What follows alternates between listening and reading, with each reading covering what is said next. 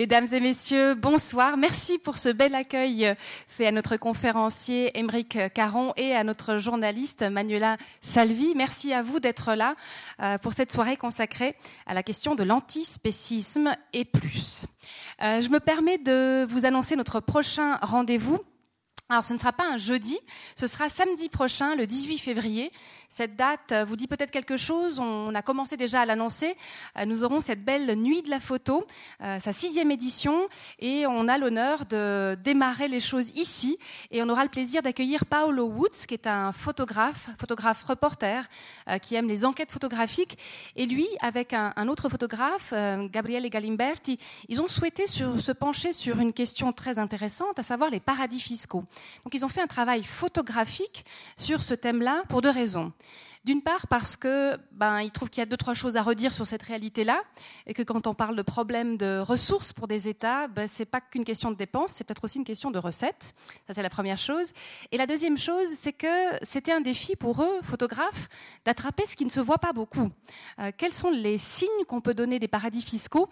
Et donc c'était pour eux une sorte de défi aussi euh, esthétique, j'ai envie de dire, sur cette réalité-là que sont les paradis fiscaux. Donc la conférence avec les photographies euh, projeté sur grand écran de mm, Paolo Woods, ce sera samedi 18 février à 17h. C'est un peu l'ouverture euh, des feux.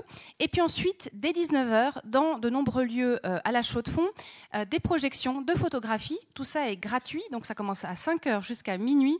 Vous pourrez vous en mettre plein les mirettes, donc on vous encourage vivement à profiter aussi bien de la conférence qu'ensuite des projections. Il y a des petits programmes qui circulent, sinon il y a un site internet, nuitdelaphoto.ch, quelque chose comme ça. Voilà. Puisqu'on parle de photos, je ne peux pas m'empêcher d'attirer votre attention sur l'exposition qui se trouve derrière vous. Euh, une exposition qui s'appelle, c'est beau de voir tout le monde qui se retourne en même temps, qui s'appelle Bistro. Euh, ce sont des photographies réalisées par euh, Mike Kiem, qui est un photographe d'origine de la République démocratique du Congo, qui est en Suisse depuis 30 ans, qui est aussi acteur social, éducateur, et qui dès son arrivée en Suisse, lui faisait déjà beaucoup de photos, a eu besoin de comprendre un peu comment en Suisse on se relationne les uns aux autres, notamment dans les bistrots. Et il est parti à la rencontre des gens et cela a permis de créer beaucoup de liens. C'est quelqu'un qui a un capital social, comme on dit de manière très laide, assez important. Et depuis 30 ans, donc toutes ces photos, euh, elles ont été prises sur un arc de, de 20 ans, aussi bien des clients de bistrots, aussi bien des patrons, des serveurs, tous ces gens qui font que, bah voilà, on aime bien aller dans ces endroits-là où il se passe parfois des choses importantes pour notre vie. Bien sûr, vous trouvez toutes euh, les informations sur nos activités sur notre site internet et sur les programmes. Je vois celui-là par exemple que vous trouvez. N'hésitez pas à, vous en servir. J'aimerais adresser quelques remerciements. Tout d'abord à la librairie Payot d'être là avec euh, l'ouvrage dont il sera beaucoup question ce soir, Antispéciste d'Emeric Caron, mais aussi d'autres euh, livres d'Emeric Caron. Euh, j'aimerais évidemment remercier notre conférencier d'être venu, Manuela Salvi aussi, qui est journaliste à la RTS La Première, notre média euh, principal, qu'on aime beaucoup. Euh, merci beaucoup à, eux. Et puis, juste en préambule, j'aimerais tout d'abord citer une chose qui m'a beaucoup rire. quand j'ai envoyé les informations par rapport aux, événements du, mois de février, la semaine dernière, on avait une, conférence sur la séduction et le parfum et l'odorat. Et cette conférence sur antispécistes, où il est beaucoup question d'animaux, et il y a quelqu'un que j'aime beaucoup, qui est un essayiste intellectuel, puisqu'on en cherchait tout à l'heure, qui s'appelle Christophe Gala, qui signe régulièrement des chroniques dans le matin. Et Christophe Gala m'a dit cette chose très mignonne, il m'a dit, en programmant cela, tu as du flair. Ça m'a beaucoup fait rire, j'avais envie de vous le raconter. Alors, et il m'a aussi glissé une petite citation de, Claude Lévi-Strauss, ça fait toujours bien de citer Claude Lévi-Strauss, par rapport à notre rapport à l'humain. J'avais juste envie de vous la lire rapidement. On a commencé par couper l'homme de la nature et par le constituer en règne souverain. On a cru ainsi effacer son caractère le plus irrécusable, à savoir qu'il est d'abord un être vivant. Or, en s'arrogeant le droit de séparer l'humanité de l'animalité, en accordant à l'une tout ce qu'il retirait à l'autre, il ouvrait un cycle maudit. Il aurait fallu comprendre que la même frontière servirait plus tard à écarter des hommes d'autres hommes et à revendiquer au profit de minorités toujours plus restreintes le privilège d'un humanisme corrompu. Ça se trouve dans Anthropologie structurale 1958. Alors, vous dire aussi que si on a eu envie de programmer, si j'ai eu envie de programmer cette soirée d'inviter Émeric Caron, c'est que cette question du rapport à, l'animal, de notre rapport à la nourriture, euh, me paraît de plus en plus fondamentale et j'ai l'impression qu'on a de plus en plus besoin de s'interroger là-dessus je ne sais pas si je suis complètement d'accord avec Imric Craron, il est très convaincant, mais j'avais envie que nous tous, on se retrouve ici pour en discuter, euh, qu'on ait un champ ouvert de réflexion, pour reprendre ces mots. Euh, et je trouvais que voilà, c'était vraiment un sujet assez brûlant, et j'avais envie qu'il soit entre guillemets, pas que au commerce, au café du commerce, mais qu'il soit dans une sorte d'agora comme est la nôtre, euh, qu'on ait toutes les bonnes conditions pour parler sereinement d'un débat super important. Et voilà, j'ai eu envie que ce soit Manuela Salvi qui lui pose tout plein de questions, parce que Manuela, elle est très intelligente, et puis qu'elle lit très bien. J'aime beaucoup. elle, anime, elle anime haute définition euh, quasiment tous les dimanches. elle lit libre jusqu'au bout. Donc voilà, et je la remercie du fond du cœur de, de se prêter à l'exercice. Merci à tous les deux. Ah, j'ai oublié une chose importante.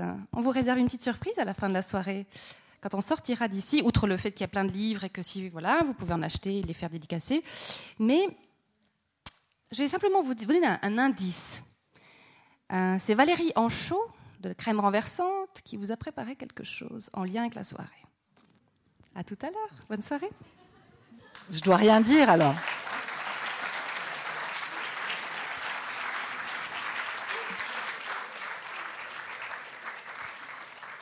Merci Marie-Thérèse. Voilà, j'ai rougi, mais ça se voit pas. c'est vrai qu'on aime aussi beaucoup le Club 44 euh, à la première, et c'est toujours un plaisir de faire le voyage de Lausanne euh, jusqu'ici. Comme vous le savez, je suis une enfant de la région. Donc euh, c'est toujours un grand plaisir. Donc bonsoir à tous et bonsoir à toutes et bonsoir Émeric Caron. Bonsoir Manuela, merci de m'accueillir, merci au Club 44 de m'accueillir. Alors j'ai l'honneur de, vous présenter, écrivain et journaliste, double formation de lettres et de journaliste. On vous dit curieux, pugnace, déterminé parfois, grand reporter, journaliste TV, iTélé, Canal+, chroniqueur euh, dans l'émission On n'est pas couché sur France 2. Là, vous y êtes plus, on peut mettre tout ça à l'imparfait. Vous n'êtes plus qu'écrivain C'est toujours très compliqué de se définir, donc euh, on se définit par ce qu'on fait en tout cas, euh, le regard social qui est porté sur vous est, lié à vos activités. Donc si moi je devais me définir, euh, je suis écrivant en tout cas, puisque je passe mon temps à écrire. Euh, et journaliste, c'est très curieux. Vous savez, quand je suis rentré... avec moi, ça va être drôle. Je pense qu'on va parler de plein de choses qui n'ont rien à voir avec ce dont on devait parler. Donc, je parce que sur les rails après, vous inquiétez pas. J'adore aller sur les côtés. Quand je suis rentré à l'école de journalisme, le directeur nous a accueillis le premier jour et il nous a dit euh, merci d'être là. Enfin, nous étions contents d'avoir été acceptés. Euh, on va pas vous apprendre à être journaliste parce que si vous êtes là, c'est que vous êtes journaliste. Donc déjà curieux.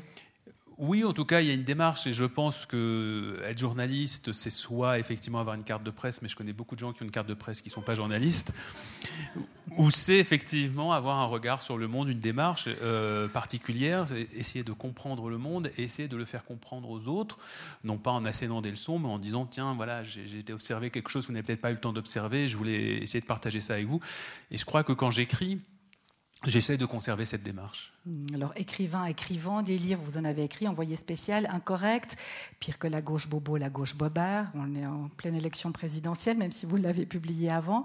Euh, Nostec, et enfin, Antispécisme, livre qui a eu, on peut dire, un grand succès, 40 000 exemplaires. Ce n'est pas une maison d'édition qui est très connue, succès euh, important bah, que personne n'attendait? Tout est toujours relatif. Euh, en France aujourd'hui, en France avec nos chiffres à nous, euh, les, ventes étant ce qu'elles sont, euh, oui, ils se classent dans la, la catégorie des livres qui, ont fonctionné qui est considéré comme un succès. C'était surprenant pour deux raisons. D'abord parce qu'effectivement, la, maison d'édition est une petite maison, mais qui fait quand même de temps en temps des gros succès, plus importants que celui-là d'ailleurs parfois. Mais c'est vrai que le sujet, c'est pas un sujet sur lequel beaucoup d'éditeurs auraient misé. D'ailleurs, j'ai pour dire la vérité, je publie chez différents éditeurs. Et, euh, j'avais proposé euh, de faire ce livre-là sous une autre forme, bref, un autre éditeur avec lequel j'ai déjà publié et qui n'avait pas manifesté un enthousiasme sidérant. Donc, euh, il a dû s'en mordre les doigts. Bref, donc, et, puis, et c'est vrai que le mot en plus que j'ai choisi comme titre était un mot qui était à l'époque encore complètement inconnu du grand public chez nous en France. Donc c'est vrai que le fait qu'il intéresse les médias et le public à ce point-là, ça nous a surpris agréablement. Mais ce qui euh, m'a surtout très agréablement surpris, c'est c'est le fait que euh, on était rencontré pas mal de gens, enfin, dans des librairies, dans des dans des, forums. Et, j'ai constaté qu'il y avait un intérêt très très grand mmh. euh, aujourd'hui des, Français, mais pas que des Français, parce que j'étais venu aussi euh, en Suisse à l'époque et en Belgique aussi, bref, dans, dans, les populations francophones où le livre est sorti. Et, j'ai constaté qu'il y avait vraiment une grande demande de la part des gens aujourd'hui pour des idées, des propositions nouvelles qui dépassent largement euh, la simple question animale, puisque c'est vrai que le titre fait référence aux droits des animaux, on va, en parler ce soir, mais qu'il y a d'autres choses que j'essaye mhm. d'aborder dans le livre. On sent en tout cas qu'il y a une appétence vraiment aujourd'hui pour des nouveaux modèles. Alors les éditions, c'est les éditions Don Quichotte. Alors on le disait, un succès peut-être effectivement que vous êtes le porte-parole d'une lame de fond, d'une prise de conscience difficile, problématique parfois, hein, mais dont il faut débattre. Le livre est extrêmement bien documenté. Il va effectivement, vous l'avez dit, au-delà de la question animale et du droit des animaux. Il brasse large euh, du droit des animaux non humains, on y reviendra d'ailleurs, hein, à la question de la crise morale qui traverse nos sociétés. Vous évoquez aussi le bonheur. Je vous cite l'un des crimes de notre civilisation et de l'avoir falsifié. Vous prolongez avec cette question autant matérielle que métaphysique est-ce bien nécessaire que tout cela? Bref, vous plaidez pour une vraie révolution copernicienne. Pensez l'avenir en intégrant le monde vivant et pas seulement l'humain, évidemment. Vous plaidez aussi pour une prise de conscience et plaidez, je dirais que le mot est faible. La résistance est votre mot d'ordre, vos, vos, convictions sont fortes, et là aussi, je dirais que le mot est faible. Je parlais de quelqu'un de curieux, mais aussi de pugnace. Alors, antispécisme, pour vous, c'est la seule révolution pacifique possible, et vous proposez en conclusion de votre livre carrément un projet politique. Vous sentez un héros qui va sauver la planète. Je vous le dis parce que dans le livre, vous citez Superman. En fait, on est tous des héros. C'est ça que je dis. Euh, nous, en fait, c'était parti d'un petit clin d'œil euh, pour essayer de comprendre ce qu'est l'antispécisme. On peut peut-être partir de là. Euh, peut-être que si vous êtes là ce soir, c'est que vous le savez déjà et que ce sujet vous intéresse, mais peut-être que pour certains d'entre vous, c'est pas encore complètement clair. Donc, il euh, faut peut-être juste rappeler que l'antispécisme, c'est une, c'est un mouvement qui lutte, enfin, un mode de pensée qui lutte contre le spécisme. Le spécisme étant un terme qui définit une discrimination qui est liée à l'espèce. C'est-à-dire qu'on discrimine un individu parce qu'il appartient à telle ou telle espèce. Ça se manifeste de deux manières principalement. C'est-à-dire que nous, par exemple, en tant qu'humains, on va considérer qu'un traitement qu'on ne supporterait pas euh, sur un humain, il est tout à fait tolérable sur un animal non humain alors que cet animal non humain va éprouver le même inconfort, la même gêne, la même douleur qu'un humain. Mais on va dire non, mais là c'est pas grave parce que c'est pas un humain, donc c'est ce qu'on fait subir à des tas, à des milliards d'animaux chaque année, des animaux d'élevage notamment. Et puis le spécisme, c'est aussi faire des différences entre des animaux, des différences de traitement, alors que ces différences n'ont aucune raison d'être. C'est ce qui fait que, par exemple, on va euh, très bien traiter nos animaux domestiques, comme les chiens ou les chats, mais qu'on va en revanche violenter, torturer euh, des animaux pour les manger ou dans des laboratoires, etc. Et vous, vous prenez un exemple particulièrement parlant, c'est le, les porcs, par exemple. Oui, puisque je parle des porcs en expliquant qu'ils ont... Euh, c'est l'animal non humain dont nous sommes le plus proche d'un point de vue physiologique. Euh, puisque euh, c'est l'animal auquel on pense pour les xénogreffes, les xénotransplantations, mmh. c'est-à-dire l'opération qui consiste à prendre, euh, à prendre un élément, un, organe d'un être et à le transposer, le transplanter sur un humain. Et, on le fait déjà avec des, valves cardiaques, par exemple. on utilise des valves de cœur de porc pour l'instant et on, est en train d'imaginer ce qu'on pourrait faire avec des tas d'autres organes. On ne pourrait pas faire ça avec le, chien, par exemple. Euh, et c'est un animal qui est aussi intelligent que, le chien, sinon plus. Il y a des tests intellectuels, en tout cas, qu'il réussit mieux que, le chien. Bref, c'est un animal qui a la même sensibilité, la même capacité à éprouver la douleur que, le chien, ou le plaisir, la joie, et pourtant on traite les porcs comme, euh, comme des objets, c'est-à-dire comme si c'était des êtres absolument insensibles alors qu'on a bien compris dans notre société qu'il y avait des traitements qui étaient absolument intolérables, insupportables sur des animaux, puisque les mauvais traitements sur les animaux sont par ailleurs punis par la loi, en tout cas en ce qui concerne certains d'entre eux. Donc il y a une forme de schizophrénie qui est un cas de spécisme, et l'antispécisme lutte euh, contre cette tendance qui est la tendance aujourd'hui majoritaire dans l'ensemble de nos sociétés. Mais vous parlez de discrimination, Bric Caron. Et, juste, vous faites l'analogie hein, entre racisme, sexisme, pour vous, c'est le même plan. Je vais revenir dans un instant, mais c'est ce que là, je, répondrai à votre question sur Superman. Hmm. je n'osais insister. Et en fait, c'était un petit peu un clin d'œil pour dire que, en réfléchissant deux secondes, on se rendait compte que Superman était un super-héros euh, antispéciste.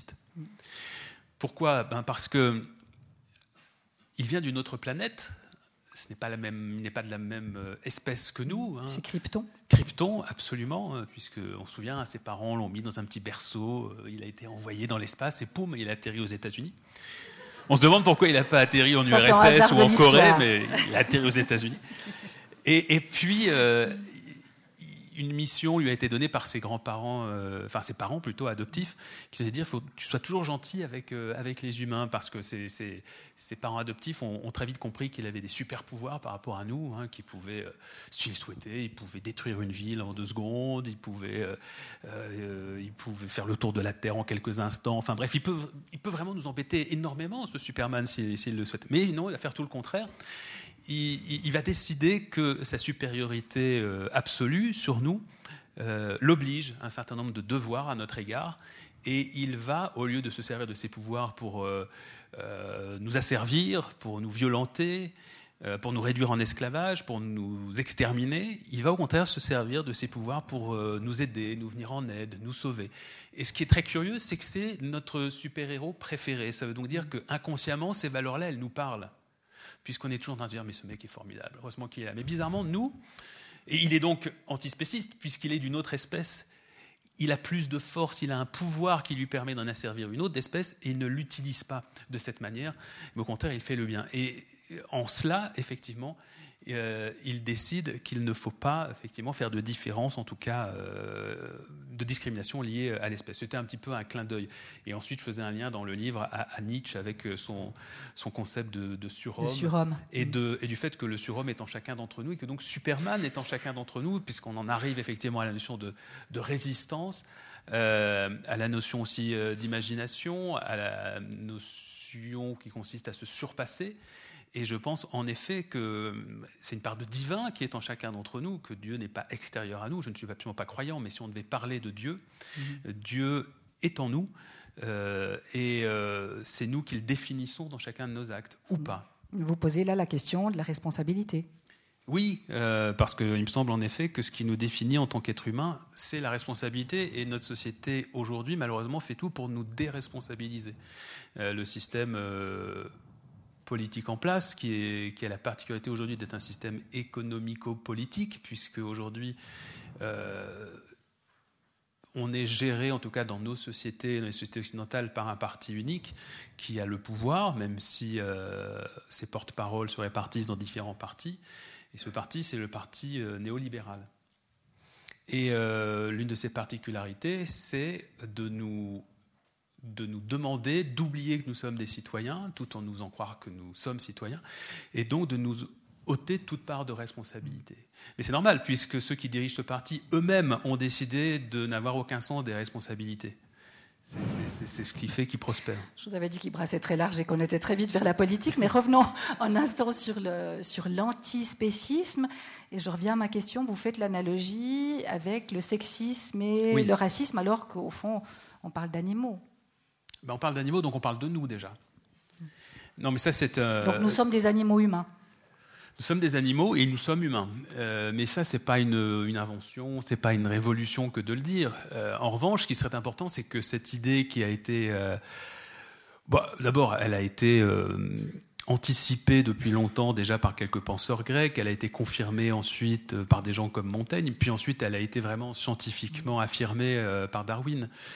Et le problème, Et aujourd'hui, par euh, les neurosciences, par la biologie moléculaire Absolument, par également euh, l'éthologie, bien évidemment. C'est-à-dire qu'on en apprend de plus en plus aujourd'hui sur notre proximité avec les autres animaux. Mais en tout cas, on sait depuis Darwin que l'homme est un, est un animal et que les autres animaux sont de la même famille que nous. Alors aujourd'hui, effectivement, les, neurobiologistes, les éthologues, etc., savent même nous définir assez précisément dans le règne animal. Nous faisons partie de la famille des grands singes.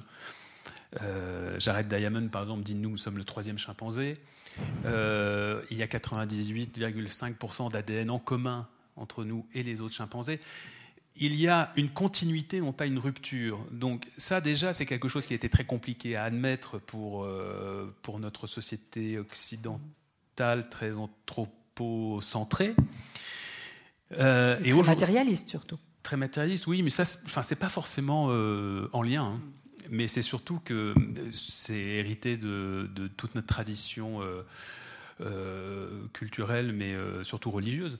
Euh, qui a toujours placé euh, l'homme au centre de tout. Euh, et c'est effectivement le faire tomber de son piédestal que tout à coup d'expliquer que non, attention, nous ne sommes qu'un animal parmi les autres animaux.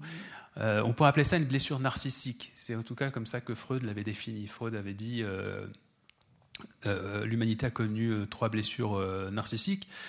Euh, la première, euh, c'est celle qui a été infligée par Copernic lorsqu'il nous a expliqué que euh, ben non, la Terre n'était pas le centre de l'univers et qu'elle n'était pas immobile. Et ça brisait les dogmes religieux Bien évidemment, parce que tout à coup l'Église était vent debout en disant mais quoi, mais qu'est-ce qui se passe? Bien sûr que si, c'est l'homme le centre de tout. Non, pas du tout. On est, on n'est qu'une planète qui tourne autour du Soleil parmi d'autres planètes. Bon, déjà, première blessure narcissique, nous ne sommes pas aussi importants que ce que nous croyons.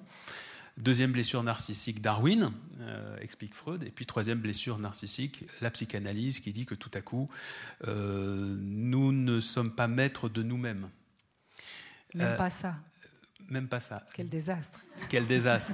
Et là, on pourrait considérer qu'il y a une quatrième blessure narcissique qui est en train de, de s'opérer via l'éthique animale, via l'éthologie, via les neurosciences, euh, c'est-à-dire que non seulement euh, nous faisons partie du règne animal, mais là, ce qu'on découvre, c'est que les animaux sont en fait plus proches que nous encore que ce qu'on n'avait jamais imaginé. C'est-à-dire qu'à un moment, on s'est dit, bon, ok, on va reconnaître qu'on a une filiation avec les autres animaux, une parenté avec les autres animaux, mais là, c'est autre chose qu'on nous demande d'envisager, c'est de se dire, oui, mais c'est pas simplement que nous avons une proximité avec les animaux non humains, c'est que les animaux non humains sont extrêmement proches de nous et beaucoup plus qu'on ne l'a jamais imaginé. Ce qu'on a longtemps dit, c'est que l'intelligence, la parole, l'anticipation, c'était uniquement humain. Or, aujourd'hui, toutes les recherches prouvent que certains animaux peuvent anticiper, sont intelligents, sont sensibles. À des degrés différents, puisqu'on va découvrir que ces particularités sont plus ou moins développées en fonction des espèces, mais mm. qu'effectivement, notamment chez euh, les mammifères, les vertébrés, on va retrouver ces caractéristiques. Mm, alors on peut citer, mais vous le citez dans votre livre, c'est l'astrophysicien Tring Chuan Chuan. Nous sommes les frères des bêtes sauvages. Vous le dites bien, hein, parce que moi j'arrive pas à le dire. Je l'ai interrogé, c'est pour ça, j'ai dû m'exercer. Magnifique astrophysicien. Non, parce qu'on s'est demandé si vous n'étiez pas enrhumé. Non. Mais non, c'est. Je vous le répète encore. Allez-y. Weinstein, les poussières d'étoiles, c'est aussi plus joli. Donc, un astrophysicien excellent. Qui s'appelle Hachoum. Non. Trin Chuan Chuan. Allez acheter son livre. Nous sommes, et pas celui d'Emeric Caron parce qu'il me taquine, nous sommes les frères des bêtes sauvages et les cousins des coquelicots des champs. Ça change toute la perspective? Oui, il parle également des coquelicots des champs, très important, c'est-à-dire que l'ADN, qui est euh, donc une donnée nouvelle, qui est apparu après, enfin l'étude de l'ADN qui est apparue après la Seconde Guerre mondiale, nous a fait prendre conscience que non seulement nous étions très liés au règne animal, très proches, qu'on avait euh, donc euh, beaucoup d'ADN en commun, mais qu'on est également très liés au règne végétal, que toute l'histoire du vivant, euh, en fait, nous, nous, nous, lie intrinsèquement à tout ce qui est vivant, mais qui n'est pas forcément animal autour de nous.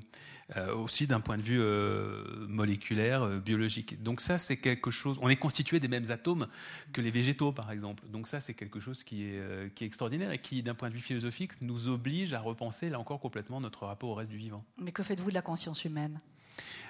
Bah Alors, la question de la conscience, elle est, elle est fondamentale effectivement dans la réflexion. Qu'est-ce qu'on entend par conscience? On entend cette capacité que nous avons à comprendre que nous sommes présents au monde. Et à réfléchir sur nous-mêmes et sur le monde. Alors, c'est deux, deux, choses. déjà, là, on est sur deux sphères de réflexion différentes, mais qui sont liées. Vous avez dit qu'il était redoutable. Non, non, mais, non, mais c'est vrai. La conscience, c'est simplement cette, euh, cette lumière qui fait qu'on est capable euh, de se rendre compte que nous sommes là et d'interagir avec notre, notre extérieur. Donc la conscience, on peut considérer qu'un insecte a une conscience puisqu'il va euh, se rendre compte qu'il a un environnement, il va aller chercher de la nourriture, il va euh, avoir des relations avec ses congénères insectes, etc. C'est pas pour autant qu'il va mener une réflexion sur lui-même. On ne sait pas exactement ce qui se passe dans la tête d'un insecte. On ne sait pas s'il s'interroge sur sa présence au monde le matin, s'il se dit mais est-ce que c'est pas un peu vain tout ce que je fais La petite fourmi qui dit mais hier j'ai porté des miettes toute la journée. Euh, fait des jours que je fais ça, mais à quoi, ça me sert? Non, mais c'est pour ça que c'est une conscience dans ce deuxième inscription qui est sans doute assez limitée chez un certain nombre euh, d'animaux. Euh, donc on a, là, c'est une inconnue encore totale, justement, euh, aujourd'hui, sur euh, le fait de savoir ce qui se passe réellement dans la tête des, animaux non Parfois, humains. on ne sait pas très bien ce qui se passe dans la tête des humains non plus. Mais vous avez tout à fait raison. Non, mais vous avez tout à fait raison. On n'a toujours pas compris comment fonctionne le cerveau humain, ce qui nous motive, ce qui nous démotive et qui nous sommes réellement. Alors évidemment, sur des, des êtres avec lesquels on ne peut pas communiquer, c'est encore plus euh, compliqué mm. parce que nous, on peut échanger, on peut échanger sur nos douleurs, sur nos peines, etc. Mais la grosse difficulté, c'est une des raisons pour lesquelles les animaux non humains ont été euh, martyrisés pendant tant de temps, enfin depuis, depuis qu'on est en contact avec eux. C'est notamment parce que ils ne peuvent pas nous dire clairement ce qu'ils ressentent. Donc, et c'est un gros problème parce qu'on ne peut pas donc comprendre exactement. En revanche, on a des certitudes aujourd'hui, c'est sur leur capacité à éprouver euh, des émotions ou des, ressentis très particuliers qui sont les mêmes que les nôtres. Euh, effectivement, ça va être des sentiments euh, comme la peine, la joie euh, le, bonheur. Euh, Ou la souffrance quand ils sont aux abattoirs. La souffrance, bien évidemment, la capacité à ressentir la douleur. Tout ça, on sait aujourd'hui que ces caractéristiques sont présentes chez les, chez les animaux non humains. Donc ça, ça nous oblige à leur égard. Mm. Alors, on revient à antispécisme. Hein, donc, euh, vous supprimez les barrières au fond entre les espèces. Enfin, je ne supprime pas. C'est plutôt que nous avons dressé et que je fais juste le constat qu'en fait, elles sont artificielles. Mm. Non, non, Vous les enlevez une à une, disons, par une argumentation assez documentée, vous les enlevez ah une à une. et on finit par se dire, tiens, et peut-être s'il avait raison. Et en fait, vous l'avez parce que c'est quand même des scientifiques, vous appuyez sur des scientifiques. Oui, une fois de plus, c'est pas, c'est pas moi qui, qui, affirme quelque chose, je, cite des, spécialistes. livre effectivement extrêmement bien documenté, mais on en revient antispécisme et sur le droit des animaux, au fond. Euh, si on vous suit bien, c'est la prise de conscience que les animaux, effectivement, sont beaucoup plus, proches que nous, qu'on a un patrimoine génétique commun, mais pas seulement, vous le disiez, ils ont euh, conscience, on peut discuter, mais en tout cas intelligence, euh, sensibilité. Est-ce que cette prise de conscience que les animaux et nous, on se ressemble plus qu'on ne l'imaginait, c'est un point de bascule et, le, et le moment d'une prise de conscience où on pourrait effectivement changer notre rapport au monde et notre rapport à la nature?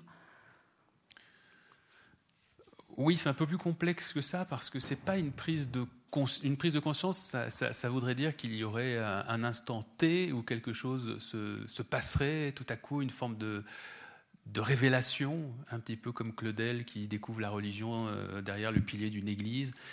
On n'en est pas là. Euh, j'essaie plus, j'avais déjà essayé dans Nostec de le faire, de montrer que nous sommes aujourd'hui nous nageons dans la schizophrénie la plus totale. C'est-à-dire que cette prise de conscience, elle a déjà commencé depuis belle lurette. Vous dites qu'on on serait la première génération pour penser une alimentation sans animaux. Ah ça, c'est autre chose. Mais euh, non, non, ça c'est une conséquence de, de, la réflexion qui est en cours. Mais la prise de conscience, tout de même, rassurez-moi. Non, mais la prise vous de conscience. Vous l'avez faite, vous, cette prise de conscience. La prise de conscience, elle a débuté. vegan. La prise de conscience a débuté il y a longtemps, puisque Victor Hugo, déjà au 19e siècle, était impliqué pour les droits des mmh. animaux. Il y avait déjà beaucoup de philosophes anglais qui commençaient à en parler. Euh, donc il y avait cette prise de conscience qui émergeait déjà dans la société humaine, la loi Grammont en 1851 mmh. qui, euh, qui avait euh, pour origine le fait qu'il y a des gens qui n'en pouvaient plus de voir des chevaux souffrir dans, dans, les rues, qui, mmh. qui, tombaient sous les coups du cocher, etc. Donc il y avait déjà quelque chose qui émergeait depuis longtemps. dans votre livre, vous citez aussi Zola. N'empêche que c'était il y a plus d'un siècle et qu'on a continué avec l'élevage industriel, avec le néolibéralisme. Prise de conscience peut-être, mais, mais aujourd'hui, on est allé au bout du système et il y a un point de bascule avec, le droit des animaux Disons que je crois qu'on arrive à un moment où, en mettant tous les éléments bout à bout, et en plus, l'éthologie, depuis une fois de plus, depuis 30 ans, a fait d'énormes, d'énormes progrès. C'est-à-dire que ces animaux, on a, euh, au 19e siècle, commencé effectivement à se dire qu'il faut arrêter de les, maltraiter comme on les maltraite. En fait, ce qui s'est passé, c'est surtout que la première loi Grammont, par exemple, euh, c'était une loi qui, interdisait les mauvais traitements en public, mais qui n'a pas interdit les mauvais traitements en eux-mêmes. Donc ça a surtout euh, favorisé le fait qu'on a commencé effectivement à cacher cette maltraitance animale plus qu'à réellement la combattre dans les faits. Mais pendant un siècle, il est vrai qu'on pouvait simplement se dire bon, on va essayer de les traiter correctement les animaux. Donc par exemple les chevaux, on va essayer euh, eux qu'on utilisait pour tout, on va essayer de les traiter avec un petit peu plus de considération, de leur faire un peu moins mal, etc., etc. Mais on ne s'interrogeait pas forcément sur la notion même d'exploitation. Est-ce que c'est bien ou est-ce que c'est pas bien? Parce que euh, jusqu'à très récemment, on considérait qu'il y avait quand même, même s'il y avait cette filiation génétique, cette parenté génétique, on disait oui, mais bon, euh, attention, il y a quand même de telles différences entre les autres animaux et, nous-mêmes c'est quand même pas non plus une aberration que de s'en servir. C'est pas une aberration que de les manger. C'est pas si grave que ça, parce que oui, on sait qu'ils souffrent un peu, on sait que. Mais si on les traite correctement, bon, ben, un destin de cochon, finalement, il n'y a pas de raison que ce soit autre chose que d'être mangé. Voilà. Et puis, euh, avec les progrès de, de l'éthologie, l'éthologie, c'est quoi? C'est simplement l'étude des animaux dans leur milieu naturel. Mais déjà, il fallait prendre le temps de le faire. Tout à coup, des gens se disent, je vais euh, les observer, regarder s'ils ont une vie sociale, s'il y a une hiérarchie chez eux, si euh, euh, une, maman au rang-outan, elle s'intéresse vraiment à ses petits, si une maman euh, cochons euh, s'intéressent elles aussi à ces petits, etc. Ça, c'est des choses. Par exemple, les poules, on s'en fout des poules, on les étudie pas. Il y a des études en Angleterre aujourd'hui qui commencent à avoir lieu sur les, les poules pour savoir si, euh, comment elles se comportent en société, s'il y a des sentiments aussi dans les groupes, etc., etc. Mais pendant très très longtemps, on a refusé de le faire. Le fait qu'enfin on se soit penché sur les animaux non humains pour les observer, pour essayer de savoir qui ils sont vraiment, tout à coup, ça nous a obligés aussi à revoir euh, des jugements qu'on avait depuis, depuis des siècles. Ça, c'est sûr. Alors, en arriver à la conclusion qu'il ne faut pas les manger, oui, ça, on, va, on peut, on peut s'arrêter sur le raisonnement qui nous y amène, oui. Mais vous y êtes arrivé, vous, vous êtes végétarien depuis 20 ans, aujourd'hui, vous êtes vegan. Oui. Donc vous avez franchi un pas supplémentaire, c'est vos chaussures c'est pas du cuir. Non, c'est une matière que je ne saurais définir, mais que j'ai acheté sur un site vegan. Alors si jamais c'est pas, il y a une matière animale dedans, je vais porter plainte. Non. mais est-ce qu'il faut aller jusque là bah, il faut. Chacun fait ce qu'il veut. Euh, moi, j'en suis arrivé. C'est pour ça que je parlais de prise de conscience et de responsabilité. La responsabilité, d'abord, je pense que c'est ce qui nous définit vraiment fondamentalement en tant qu'être humain. Et là, on peut revenir justement à la notion de conscience. C'est lié à la. En fait, je voudrais revenir pour répondre à votre question à ce, qu'est la conscience. Euh, il y a effectivement la première euh, acception de la conscience qui veut dire simplement, bah voilà, c'est notre lumière sur, euh, sur le monde, c'est notre manière de participer au monde. et puis la deuxième acception de la conscience, c'est tout à coup établir des notions de bien, de mal, d'éthique, et de s'interroger sur les conséquences de ces actes. Et c'est vrai que c'est quelque chose qui a émergé, qui n'existait pas dans la nature, et qui a été spécifique sans doute à l'espèce humaine en premier. Et je pense que l'apparition du langage articulé euh, y est pour quelque chose.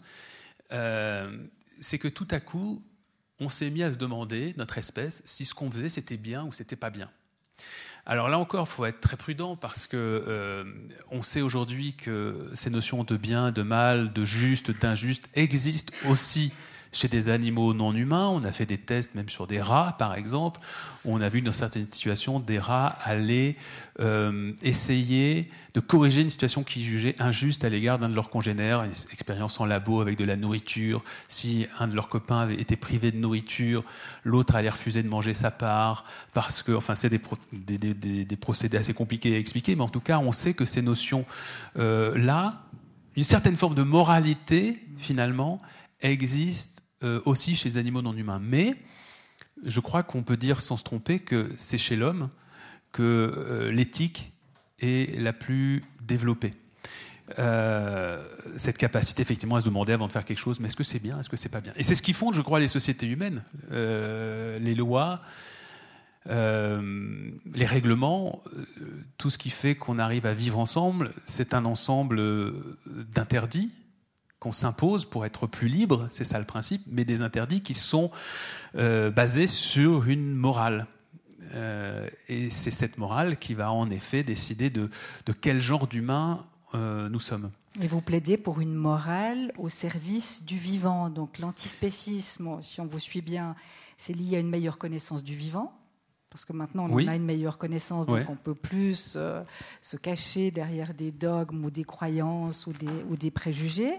Mais pourquoi dites-vous qu'entre spécistes et antispécistes, il n'y a pas de neutralité possible? Bah Parce qu'on est soit spéciste, soit antispéciste il n'y a pas de, a pas de choix. C'est-à-dire soit on, considère que effectivement euh, l'homme euh, est une espèce euh, à part dans le règne animal et que du coup ça lui permet de s'octroyer un certain nombre de droits sur tout le reste du vivant, ou soit on considère que non, l'homme est une espèce comme les autres qui a simplement la particularité d'avoir un pouvoir supérieur qui lui permet aujourd'hui de régner sur toutes les autres formes de vivants. Euh, et que dans ce cas-là, si on considère que c'est une espèce comme les autres, euh, ça veut donc dire qu'il faut revoir complètement notre manière euh, de considérer ces autres espèces. Puisqu'il faut essayer d'avoir de l'empathie, parce que l'empathie, c'est quand même une qualité qu'on demande d'avoir nous entre humains, mais pourquoi ne l'aurions-nous pas également pour les, non-humains? Et si on se met à avoir de l'empathie, l'empathie, c'est vraiment la capacité de se mettre à la place d'eux, hein, c'est jamais que ça. Donc si on se met à la place des animaux, non humains, on va se rendre compte d'une chose très simple tout de suite, c'est que tous les animaux non humains sensibles ont le même vouloir vivre que nous. Alors, euh, on peut appeler ça le vouloir vivre, euh, ça c'est l'expression de Schopenhauer, on peut appeler ça la volonté de puissance pour Nietzsche, on peut appeler ça le conatus pour Spinoza. C'est quoi? C'est tout simplement euh, ce qui fait que nous allons être dans la prolongation de nous-mêmes ou euh, dans la persévérance de, nous, persévérance de nous-mêmes. C'est-à-dire qu'en gros, quand on se lève le matin, on a envie de vivre euh, et on a envie de se développer en principe. Euh, et ça, c'est quelque chose que les animaux auraient bah, C'est sûr. C'est-à-dire que j'ai du mal à le mettre au conditionnel.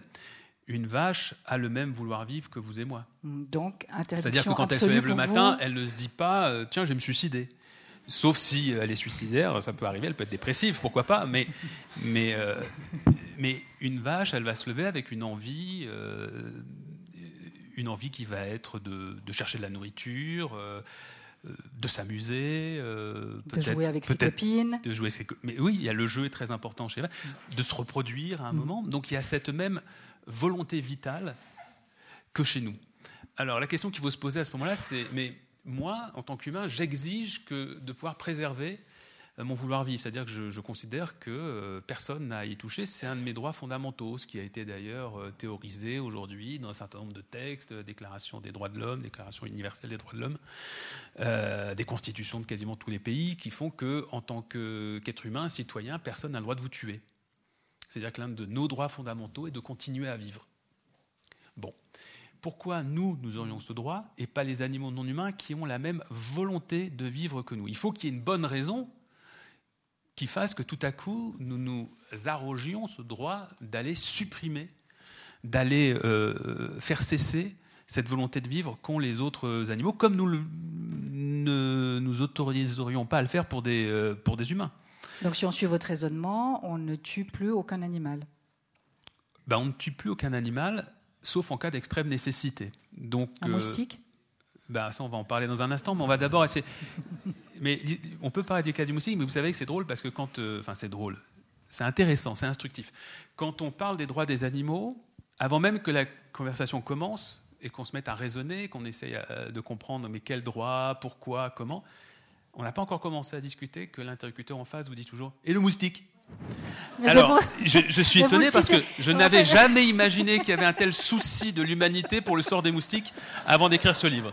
J'ai jamais on avait comme ça. Euh, Il le cite dans son livre. L'association anti-discrimination contre les moustiques.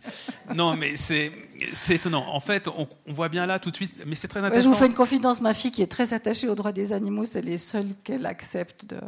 Mais on va en parler. Je, je, vais vous en parler du moustique parce que, bien évidemment, c'est un cas auquel il faut réfléchir aussi.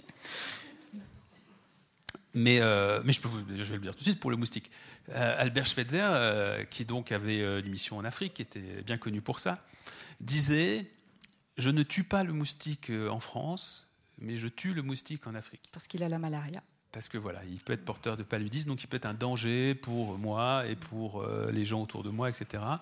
Donc là-bas, je m'autorise parce que c'est un danger.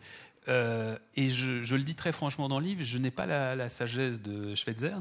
Donc, euh, moi, même en France, je m'autorise parfois, lorsque je n'arrive pas à dormir et que j'ai tout essayé pour le, ouvrir ma fenêtre, le faire sortir de chez moi et qu'il s'obstine. Lui dire gentiment, mais Et qu'en plus, il m'a déjà piqué et qu'il me regarde, me regarde sournoisement et que je sens que dès que j'aurai éteint la lumière, il va recommencer.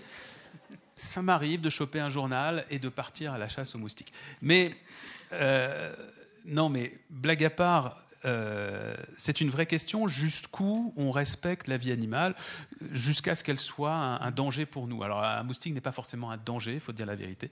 Mais euh, Gandhi euh, avait un peu cette même position, puisque lui, il prônait aussi le respect de toute forme de vivant, mais il avait du courrier, on lui envoyait du courrier parfois. Et un jour, un agriculteur lui disait Moi, je fais quoi? Euh, C'est compliqué, j'ai des récoltes, mais euh, j'ai des petits animaux, des nuisibles qui viennent, ils, m'abîment ma récolte, qu'est-ce que je peux faire? Et Gandhi lui avait répondu bah, Si vraiment c'est votre récolte qui est en jeu, vous avez le droit de vous défendre, considérez-vous comme étant attaqué, etc. Bon, donc pourquoi pas? Moi, c'est une limite qui ne me dérange pas, qui est celle de se dire Bon, bah, respectons la vie animale. Euh, jusqu'au point où cela ne nous nuit pas. Mais vous reconnaissez quatre droits fondamentaux aux animaux, euh, mais vous faites des exceptions. Mais ces, quatre droits, je ne les ai plus retrouvés dans le livre, je ne les ai pas notés. oui, euh, le droit de vivre, le droit de ne pas être torturé, donc pas d'expérimentation animale, pas de vivisection, le droit de ne pas être enfermé, pas d'être prisonnier, donc pas de zoo, et le droit de ne pas être vendu parce que, bien évidemment, le sort terrible des animaux aujourd'hui est lié fondamentalement à, euh, aux activités commerciales. C'est-à-dire qu'en gros, s'il n'y avait pas la notion de profit, l'idée qu'on peut se faire plein d'argent, les animaux seraient beaucoup moins exploités aujourd'hui. Et c'est marrant parce que dans la Déclaration universelle des droits de l'homme de 48, l'article 3, 4 et 5 disent exactement cela concernant les humains. Alors, je ne les connais pas par cœur, mais eux, ils ne parlent pas d'humains, ils parlent d'individus. Donc, en fait, la déclaration dit euh, nul individu n'a le droit d'être emprisonné, n'a le droit d'être tué, n'a le droit d'être, etc. Je me demande s'il n'y a pas le terme de citoyen dans la déclaration. Non, je crois, euh, pour les trois articles dont je vous parle, c'est mm. vraiment le mot euh, individu qui est utilisé. Et il se trouve que les animaux non humains sont des individus, au sens où ils ont chacun leur individualité, leur personnalité, qu'aucun n'est l'identique de l'autre, etc. Et on se rend compte que c'est trois articles euh, qui donc euh, sont dans le début de la Déclaration universelle des droits de l'homme fonctionnent parfaitement pour les animaux non humains. Mais est-ce qu'on peut mettre humains et animaux non humains sur un pied d'égalité? Alors, ça dépend ce qu'on entend par égalité. Si l'idée est de dire euh, qu'une vache, c'est la même chose qu'un homme, et, ou qu'un cochon, c'est la même chose qu'une vache, non, ça n'a pas de sens. nous ne sommes pas égaux dans le sens où toutes les espèces animales sont différentes. Donc chaque euh, individu, enfin les individus de chaque espèce animale ont des caractéristiques différentes, n'ont pas forcément les mêmes besoins, n'ont pas forcément les mêmes envies, euh, n'ont pas forcément euh, les mêmes réactions aux mêmes situations, c'est normal. il y a des, animaux qui vont avoir besoin pour être heureux de d'énormes euh, surfaces, d'énormes euh, terrains, par exemple, pour s'épanouir, d'autres au contraire qui vivent, par exemple, dans un tout petit endroit et qui vont quasiment pas bouger de leur vie. Donc, euh, non, tous les animaux n'ont pas les mêmes caractéristiques. Nous, par exemple, aussi, en tant qu'humains, il y a effectivement des besoins qui nous sont propres. quand il s'agit, par exemple, d'accorder des droits aux animaux non humains, il ne s'agit pas de leur accorder le permis de conduire, par exemple, parce qu'on voit que ça ne leur serait pas d'une très grande utilité. Ni, le droit de vote, alors Ni le droit de vote. Euh, donc il s'agit d'être réaliste. En revanche, il y a un certain nombre de droits fondamentaux, une fois de plus, euh, qu'on peut partager vraiment avec tous les animaux non humains sensibles, tout simplement parce qu'ils font référence à des besoins vitaux qu'on sait avoir en commun avec les non humains. Donc on en revient à cette morale du vivant parfait, mais si on vous suit, on n'a plus d'animaux domestiques, parce qu'il arrive que certains chats, ont les chiens, on les Non, j'ai pas ça. Il y a un débat aujourd'hui euh, dans l'éthique animale. Laisse-moi juste finir. Plus non, mais sauf que c'était pas vrai, j'ai pas hmm. dit ça. Dans le livre, je dis pas ça. Hmm. Voilà, c'est pour ça. Redoutable. Redoutable. Redoutable. Mais plus d'élevage, on ne mange plus de viande. Enfin, ça, ça, les conséquences de ces quatre droits que vous accordez aux animaux, c'est une responsabilité pour les animaux non humains qui est très exigeante tout de même. Ça, change ah, singulièrement notre société. C'est une révolution copernicienne. Ah, complètement. Mm. Ah oui, oui, c'est une autre société. Plus rien n'est pareil. Euh, nous n'avons plus les mêmes rapports entre nous, puisque si on a des rapports différents entre, les entre nous et les animaux humains, ça va changer également les rapports entre humains. Parce que euh, j'ai juste apporté une précision par rapport à ce que vous venez de dire. Euh, oui, l'idée de l'antispécisme, c'est de cesser toute forme d'exploitation animale. Mm on ne fait plus souffrir, on ne tue plus aucun animal euh, sans raison. Alors effectivement, c'est la fin des élevages, c'est la fin des eaux, c'est euh, la fin des cirques, c'est la fin de la vivisection, c'est la fin de la chasse. En ce qui concerne les animaux de compagnie, donc les chats, les chiens, il y a un débat au sein, de, au sein des antispécistes est-ce qu'effectivement on supprime, euh, enfin on supprime, on cesse, on cesse, on cesse. Euh, Vous êtes bien radical. Est-ce qu'on cesse euh, d'avoir toute relation avec des animaux non humains? C'est ce que disent certains antispécistes qui disent, mais finalement le problème c'est que dès que nous sommes en relation avec un, animal non humain, nous rentrons tout de suite dans une relation de, de supériorité et d'exploitation, donc on ne pourra pas avoir des des relations avec des, non-humains qui, soient profitables aux non-humains. Et là, on recrée des discriminations. Alors, Ou des séparations, du moins. Oui, c'est créer une séparation. Et moi, personnellement, je, m'oppose à cette idée. Je pense en effet qu'on peut avoir des, relations profitables aux deux. Euh, dans certains cas bien particuliers. Donc, euh, les animaux de compagnie, je ne suis pas opposé. J'ai moi-même des animaux de compagnie et je constate qu'on arrive à avoir une relation de réciprocité où chacun en tire un bénéfice euh, et je n'ai pas le sentiment d'agir comme un tortionnaire à leur égard ou d'être un dominateur, même si je prends des décisions pour eux.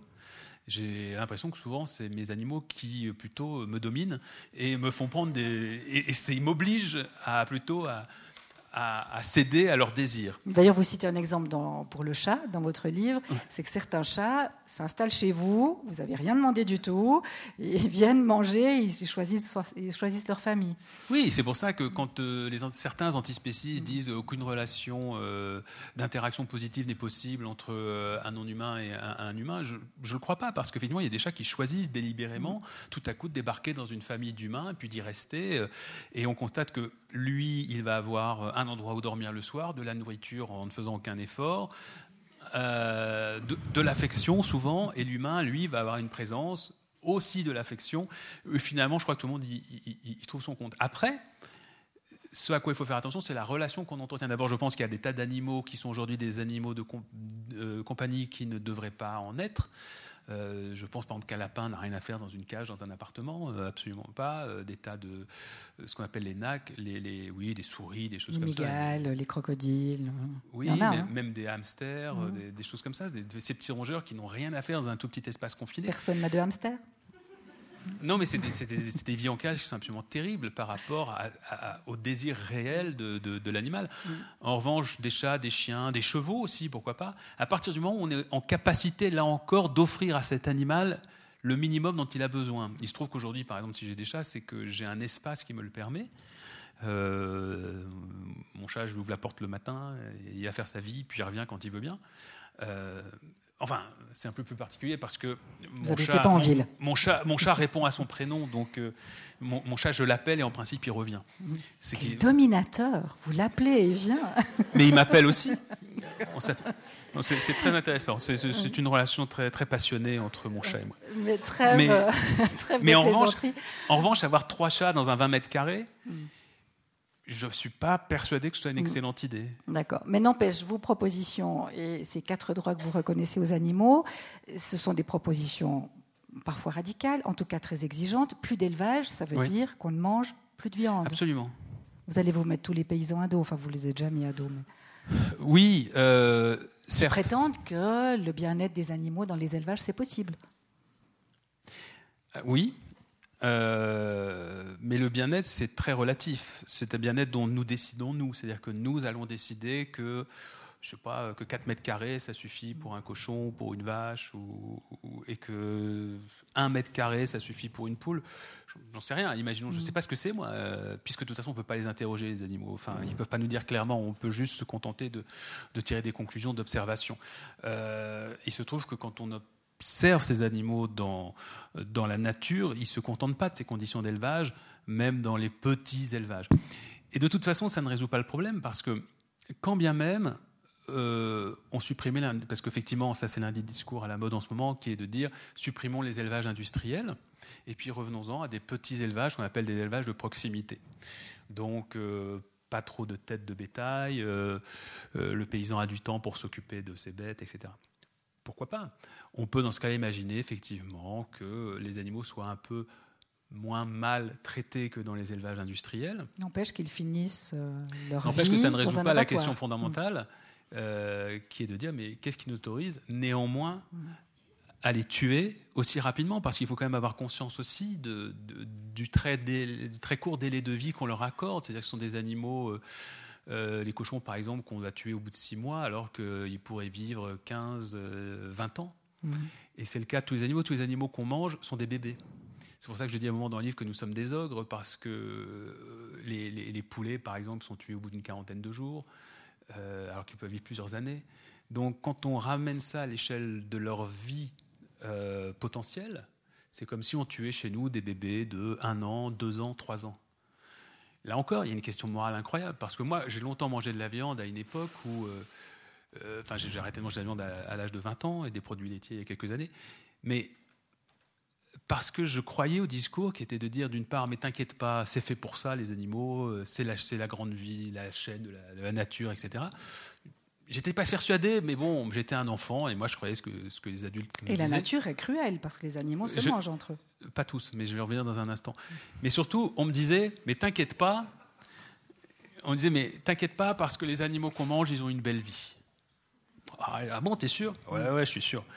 Euh, non, ah, bon. Et alors, euh, j'ai mangé des animaux. effectivement, j'imaginais que je mangeais des animaux qui étaient tués euh, bah, quelques semaines avant leur mort naturelle. Enfin, qui, ce qui est complètement faux par rapport à la réalité. Donc là encore, il y a une vraie question morale. Qu'est-ce qui nous autorise à tuer tous ces bébés, tous ces, tous ces êtres qui n'ont pas vécu en réalité? Est-ce que ça ne dérange pas l'analogie entre un bébé lapin et un bébé tout court, et un bébé humain? Pourquoi ça dérangerait? Ça, vous voyez, c'est une, une réaction spéciste il se trouve qu'il y a. C'est une question. Non, je fais remarquer que votre question est spéciste. C'est un, biais spéciste. C'est-à-dire que pourquoi on devrait s'interdire de reconnaître une réalité qui est qu'il y a chez les lapins aussi, ou chez les vaches, etc., euh, les mêmes euh, phénomènes biologiques que chez nous, et que lorsque, par exemple, on enlève un veau à sa, à sa mère, la vache va pleurer pendant deux jours, qu'elle va parfois courir après le camion qui emmène son veau, qu'elle ne supporte pas cette séparation. Et pourquoi, ça, et pourquoi ça, ce serait intolérable chez l'humain, que chez un non-humain, on dirait ben, c'est normal non, parce que la douleur de la vache est réelle, elle n'est pas fantasmée, mm. c'est pas de la sensiblerie, c'est pas tout à coup on se dit mais qu'est-ce qu'il délire ce type à nous raconter. Non, ça c'est quand on regarde, c'est quand on observe, c'est quand on prend le temps de voir. C'est une réalité. Et à ce moment-là, c'est quoi le veau pour la vache? C'est un bébé, c'est son bébé. Alors ça ne veut pas dire qu'après elle va lui apprendre à lire, à écrire, qu'elle lui apprendre la flûte ou des choses comme ça. Ça veut simplement dire qu'il y a un même rapport d'amour à ce moment-là. Et il n'y a pas de raison de s'en moquer parce que ce n'est pas, des, pas des humains. D'ailleurs, la première phrase de votre livre, Je n'aime pas les animaux. Donc on est un peu surpris parce que le titre c'est antispéciste. On dit ça y est, reconnaît des droits aux animaux, je n'aime pas les animaux je les respecte tout simplement. C'est là toute la différence?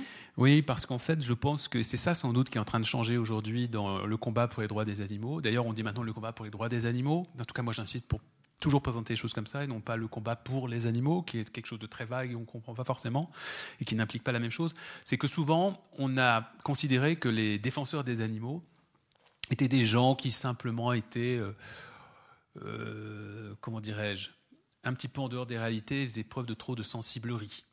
Non pas de sensibilité, mais de sensiblerie. Alors, sensiblerie, c'est une sensibilité exacerbée et négative qui vous fait perdre un peu le sens des réalités. Euh, j'ai dit très bien, eh bien, mettons la sensibilité de côté et, laissons parler uniquement la raison. Et, euh, et là, je constate qu'effectivement, la question n'est pas d'aimer ou de ne pas aimer. La question est d'être logique et d'être humain. Euh, le fait de respecter les animaux, leur accorder des droits, c'est un devoir moral, déconnecté de tout sentiment particulier qu'on peut éprouver à l'égard de tel ou tel animal. Il ne s'agit pas de dire, tiens, lui, il est mignon, euh, donc je veux m'en occuper. Oh, bon, lui, il est moins mignon et il m'intéresse moins, donc je m'en fous. Au contraire, je, crois que la suite du passage que vous avez cité, c'est je dis, mais le, le, pompier... Euh, le médecin ne se mhm. demande pas si, si, s'il aime la les personne, individus qu'il doit aime la personne qu'il est en train de sauver. C'est quand le pompier euh, voilà, va dans un incendie sauver quelqu'un, il dit pas je veux d'abord savoir qui c'est, je vais d'abord vous dire si je l'aime bien, puis si je l'aime bien j'irai. Non, mhm. il le fait parce que c'est un devoir moral. Le médecin a la même chose. Eh ben, je considère qu'aujourd'hui, à l'égard des animaux, de tous les animaux non humains sensibles, on a ce devoir de responsabilité qui n'est pas une question d'amour, mais qui est une question de cohérence. Parce que la sensiblerie, justement, elle est du côté de ceux qui aujourd'hui continuent à manger de la viande, mais néanmoins avoir chez eux des, chiens, des chats qu'il faut surtout pas maltraiter. Parce que là, il y a un truc qui ne colle pas. Mmh. Et tout simplement parce que ces gens-là, que je ne condamne pas, c'est simplement un, fait, euh, font preuve de sensiblerie en étant émus par le fait que l'animal auprès duquel ils vivent est mignon, les regarde avec des yeux euh, comme ça, parfois très attachants. Euh, qu'ils ont pris le temps de les observer et donc de constater qu'ils avaient certaines caractéristiques qui les rendaient émouvants. Donc ils font preuve de sensibilité à leur égard et d'une insensibilité totale à l'égard de tous les autres. Donc c'est eux qui justement sont d'une sensibilité parce que souvent ces gens-là vont avoir beaucoup plus d'égards en plus euh, pour les animaux qu'ils considèrent comme étant mignons. Donc un qui cochon, sont les leurs surtout. Hein. Voilà, et un cochon, c'est peut-être moins mignon qu'une petite boule de poil, un petit chat qu'on a chez soi. Mm, et vous le dites bien, euh, l'antispécisme n'est pas juste un cri de défense en faveur des animaux maltraités. On revient à la morale du vivant. Je vous parlais en introduction de projets politiques en fait, vous militez, alors certes pour un antispécisme qui est redoutable parce qu'à chaque fois qu'on a un, avis pour le contrer, deux pages d'après, il dit Ah non, zut, il en tient compte. Donc c'est effectivement redoutablement exigeant la lecture de ce livre et on, en, et on en ressort un peu bouleversé tout de même. Mais vous proposez aussi un projet politique, une biodémocratie. Il faut imaginer une république du vivant où les humains et les animaux non humains auraient peut-être pas tout à fait la même valeur, hein, vous, l'avez dit, mais n'empêche, une république du vivant, un parlement des animaux, une assemblée naturelle, enfin, tout ça, vous le puisez, euh, ce n'est pas votre imagination complètement, vu que vous citez Michel Serres, vous citez Bruno Latour, vous, citez Pierre Rosanvallon. Donc tout ça est déjà en, en germe. En tout cas, les idées sont là. Oui, en fait, la question que j'ai envie que l'on se pose, c'est celle de la valeur que l'on attribue au vivant. Est-ce que c'est une valeur intrinsèque ou alors est-ce que c'est une valeur utilitaire? Aujourd'hui, euh, on attribue au vivant uniquement une valeur utilitaire. C'est-à-dire qu'en gros, on va respecter le vivant parce qu'il peut nous rapporter quelque chose. C'est ce qui me gêne terriblement dans les discours des écologistes aujourd'hui. C'est quand ils disent il faut sauver la planète pour les générations futures. Moi, non, non, je m'en fous. Euh, parce que c'est encore un point de vue complètement anthropocentriste. Il faut sauver la planète pour elle-même. Il faut sauver le vivant parce que ce vivant-là, le même, j'en reviens à cette notion de vouloir vivre, a le même droit d'exister que nous. Donc, euh, si le vivant se met à avoir une valeur intrinsèque, et c'est vrai que je cite euh, la, la deep ecology aussi, donc l'écologie profonde avec euh, le, l'écologie essentielle aussi. Alors l'écologie, oui, alors l'écologie essentielle, c'est un terme que moi j'ai, j'ai, mmh. proposé pour effectivement être une jonction entre l'écologie profonde et l'éthique animale. Euh, qui, est quelque chose, peut-être, c'est peut-être ça la nouveauté, mm. l'une des nouveautés du livre, qui n'était pas proposée jusqu'à présent. C'est-à-dire qu'il y a un philosophe qui s'appelle Arnonès qui euh, a, été le précurseur de ce qu'on appelle l'écologie profonde, qui prône un respect du vivant en tant euh, que, justement, par rapport au fait que ce vivant doit avoir une valeur intrinsèque à notre égard et que nous avons des devoirs tout simplement parce que ce vivant est là et que nous n'avons aucune raison de le souiller ou de le détruire, qu'il a le droit de vivre pour lui-même et non pas pour ce qu'il va nous apporter. En revanche, Arnonès ne, ne fait aucune proposition politique avec cette philosophie-là. Et l'éthique animale, elle, propose des choses très concrètes pour les droits des animaux, mais euh, va beaucoup moins loin que l'écologie profonde. Donc j'essayais effectivement de, joindre un peu les deux choses. Et si tout à coup on considère que la nature a une, euh, valeur intrinsèque, et on commence déjà à le considérer, puisqu'on commence maintenant à avoir le crime d'écocide qui commence à être reconnu, c'est-à-dire le fait que si tout à coup un, euh, sais pas moi, un bateau coule rempli de pétrole et puis qui souille tout un rivage, aujourd'hui, on peut être condamné parce qu'on a abîmé cette nature. Au-delà de la simple valeur économique de la nature qu'on a souillée. En tout cas, partant de là, en tout cas, je pense en effet qu'on doit revoir complètement nos institutions politiques pour permettre à cette nature d'exprimer ses droits. Euh, et pour que nous, nous puissions aussi exprimer les devoirs que nous avons à l'égard de cette nature. Alors effectivement, ça nécessite de revoir complètement les institutions. Je propose nous, par exemple, on fonctionne avec un Parlement qui a une Assemblée nationale et un Sénat. On a un Sénat qui sert strictement à rien, puisqu'on n'a que des vieux élus qui viennent juste chercher un salaire, mais qui ne travaillent absolument pas pour le bien du pays, qui ne font rien. Bah, il faudrait par exemple supprimer ça, mettre à la place une assemblée que moi j'appelle l'assemblée naturelle, euh, qui serait composé de spécialistes euh, de toutes les questions qui touchent notre environnement et qui euh, serait là pour valider toutes les mesures qui peuvent être prises dans quelques domaines que ce soit en étudiant les impacts que ça peut avoir justement sur le vivant. Donc c'est l'une des propositions, mais effectivement qui s'inspire de pas mal de choses qui sont en réflexion aujourd'hui chez certains philosophes qui s'intéressent à ces questions. Évidemment, ça nous demande de revoir complètement la manière dont on fonctionne, et c'est surtout un modèle qui s'oppose complètement au, modèle néolibéral qui s'est imposé depuis 30 euh, ans aujourd'hui. Et pourquoi je pense que c'est une révolution politique? Parce qu'en gros, on constate bien que les partis classiques ont énormément de mal à envisager justement l'opposition au néolibéralisme. Pourquoi? Ben Parce que le, euh, en gros, il y avait une opposition classique entre, enfin en tout cas au XXe siècle, entre capitalisme et communisme, que le communisme a montré euh, toutes ses limites, et qu'aujourd'hui les partis qui s'en réclament, les partis qui se déclarent marxistes, euh, n'arrivent pas à, réinventer autre chose parce qu'ils n'arrivent pas à relire Marx autrement que dans sa vision d'une société qui est une société productiviste. Alors, je pense que le défi aujourd'hui, il est justement celui de faire face à ce productivisme qui nous tue, euh, qui nous tue physiquement et intellectuellement. Et moralement. Voilà, et moralement. Alors, quels sont les modèles qu'on peut inventer? C'est justement, moi, je des modèles qui vont chercher du côté de l'éthique et de la morale. Mm. Et cette éthique et cette morale nous obligent à l'égard des animaux non humains, mais aussi à l'égard des animaux, euh, à l'égard des animaux humains que nous sommes. C'est pour ça que je parlais d'un projet politique très global, parce qu'en fait, quand on se bat pour les droits des animaux, on se bat contre une forme d'exploitation, d'exploitation des plus faibles. effectivement, j'en reviens à votre question d'il y a 38 minutes, qui est que qui est que l'antispécisme est un combat qui s'inscrit dans la lignée euh, de, euh, de l'antiracisme, des droits des femmes, euh, donc de la lutte contre le sexisme, en gros de, du combat pour la fin de l'esclavage. Toutes ces luttes qui, à chaque fois, ont essayé de se mettre du côté des opprimés, de ceux qui étaient des, les plus faibles, qui n'avaient pas forcément les moyens de se défendre. D'ailleurs, vous faites un diagramme qu'évidemment je ne retrouve pas. Euh, où vous commencez par les esclaves, les femmes, les homosexuels. Oui, je, je, dis en fait, en gros, en gros notre civilisation euh, euh, occidentale, c'est basé d'abord sur le modèle grec qui était que les vrais citoyens étaient les, des hommes, des hommes grecs.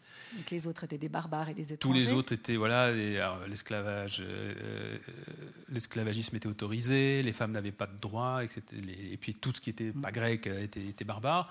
Ensuite, les étrangers ont commencé à être admis dans, ce, dans cette sphère de considération. Ensuite, euh, les femmes ont commencé, elles, à être reconnues en tant que telles et, et égales des, des, des hommes en tant que citoyennes les homosexuels récemment, qui euh, eux aussi maintenant peuvent avoir euh, les mêmes droits citoyens dans un certain nombre de pays, parce que l'homosexualité est quand même encore interdite dans 80 pays aujourd'hui et punie de mort dans un certain nombre d'entre eux. Donc, on voit qu'on a là ce qu'on appelle la sphère de considération morale qui s'étend petit à petit. Donc, la dernière sphère, c'est animaux humains non qui animaux non qui inclut les étrangers, les esclaves qui ont été affranchis, les femmes, les homosexuels. Et effectivement, la nouvelle phase, selon moi, ce sont les animaux non humains. Mais le combat est le même. Alors pour conclure, avant de vous passer de la parole, euh, le public, vous êtes un peu fâché avec les écologistes de tous bords. Vous dites qu'ils ne bah sont oui, ni de droite. On est toujours fâché avec ceux finalement dont on se sent le plus proche et qui vous ont terriblement déçu. C'est ceux à qui on en veut le plus. Euh, donc ils ne sont l'écologie ni de, ni, ni de droite ni de gauche, mais si elle prend en compte le vivant et tout le vivant avec l'antispécisme, c'est la vraie et seule révolution pacifique et idéologique du XXIe siècle. Rien que ça. Oui, parce que j'en vois pas d'autres mais s'il y en a une autre, je vous en prie, proposez-la moi. Mais euh, j'ai regardé, j'ai cherché, j'ai pas vu. C'est-à-dire qu'on est une fois de plus dans une impasse, euh, euh, dans une impasse politique, je crois en tout cas, où personne en ce moment euh, ne nous propose un projet qui donne envie. Mmh. Donc il y a quand même un souci il est à chercher quelque part ce projet, mais oui, c'est le refus, bien évidemment, du productivisme et du libéralisme tel qu'on le voit, mais, ça ne suffit pas, parce qu'une fois qu'on a dit ça, on n'a pas tout dit. Il faut étudier les racines, les racines du problème. Et, si vraiment on s'attaque aux racines du problème, on est obligé aujourd'hui, compte tenu des avancées de la science, d'y inclure le combat pour les animaux non humains. Et le combat pour le vivant. Je crois que ça, c'est très important. On pourrait citer euh, Michel Serres. Il cite souvent Michel Serres, le philosophe, le tableau de Goya et le, oui, les deux lutteurs de Goya, il est au musée du Prado, et deux lutteurs se battent. Euh, et on se dit, mais qui va gagner? En fait, personne, parce qu'ils se battent sur des sables mouvants. Euh, et la conclusion de Michel Serres, c'est de dire qu'on est tous sur le même vaisseau et qu'on appartient tous au monde du vivant et qu'il faudrait un nouveau pacte, un nouveau contrat naturel. Voilà. Merci, beaucoup à tous les deux. Merci.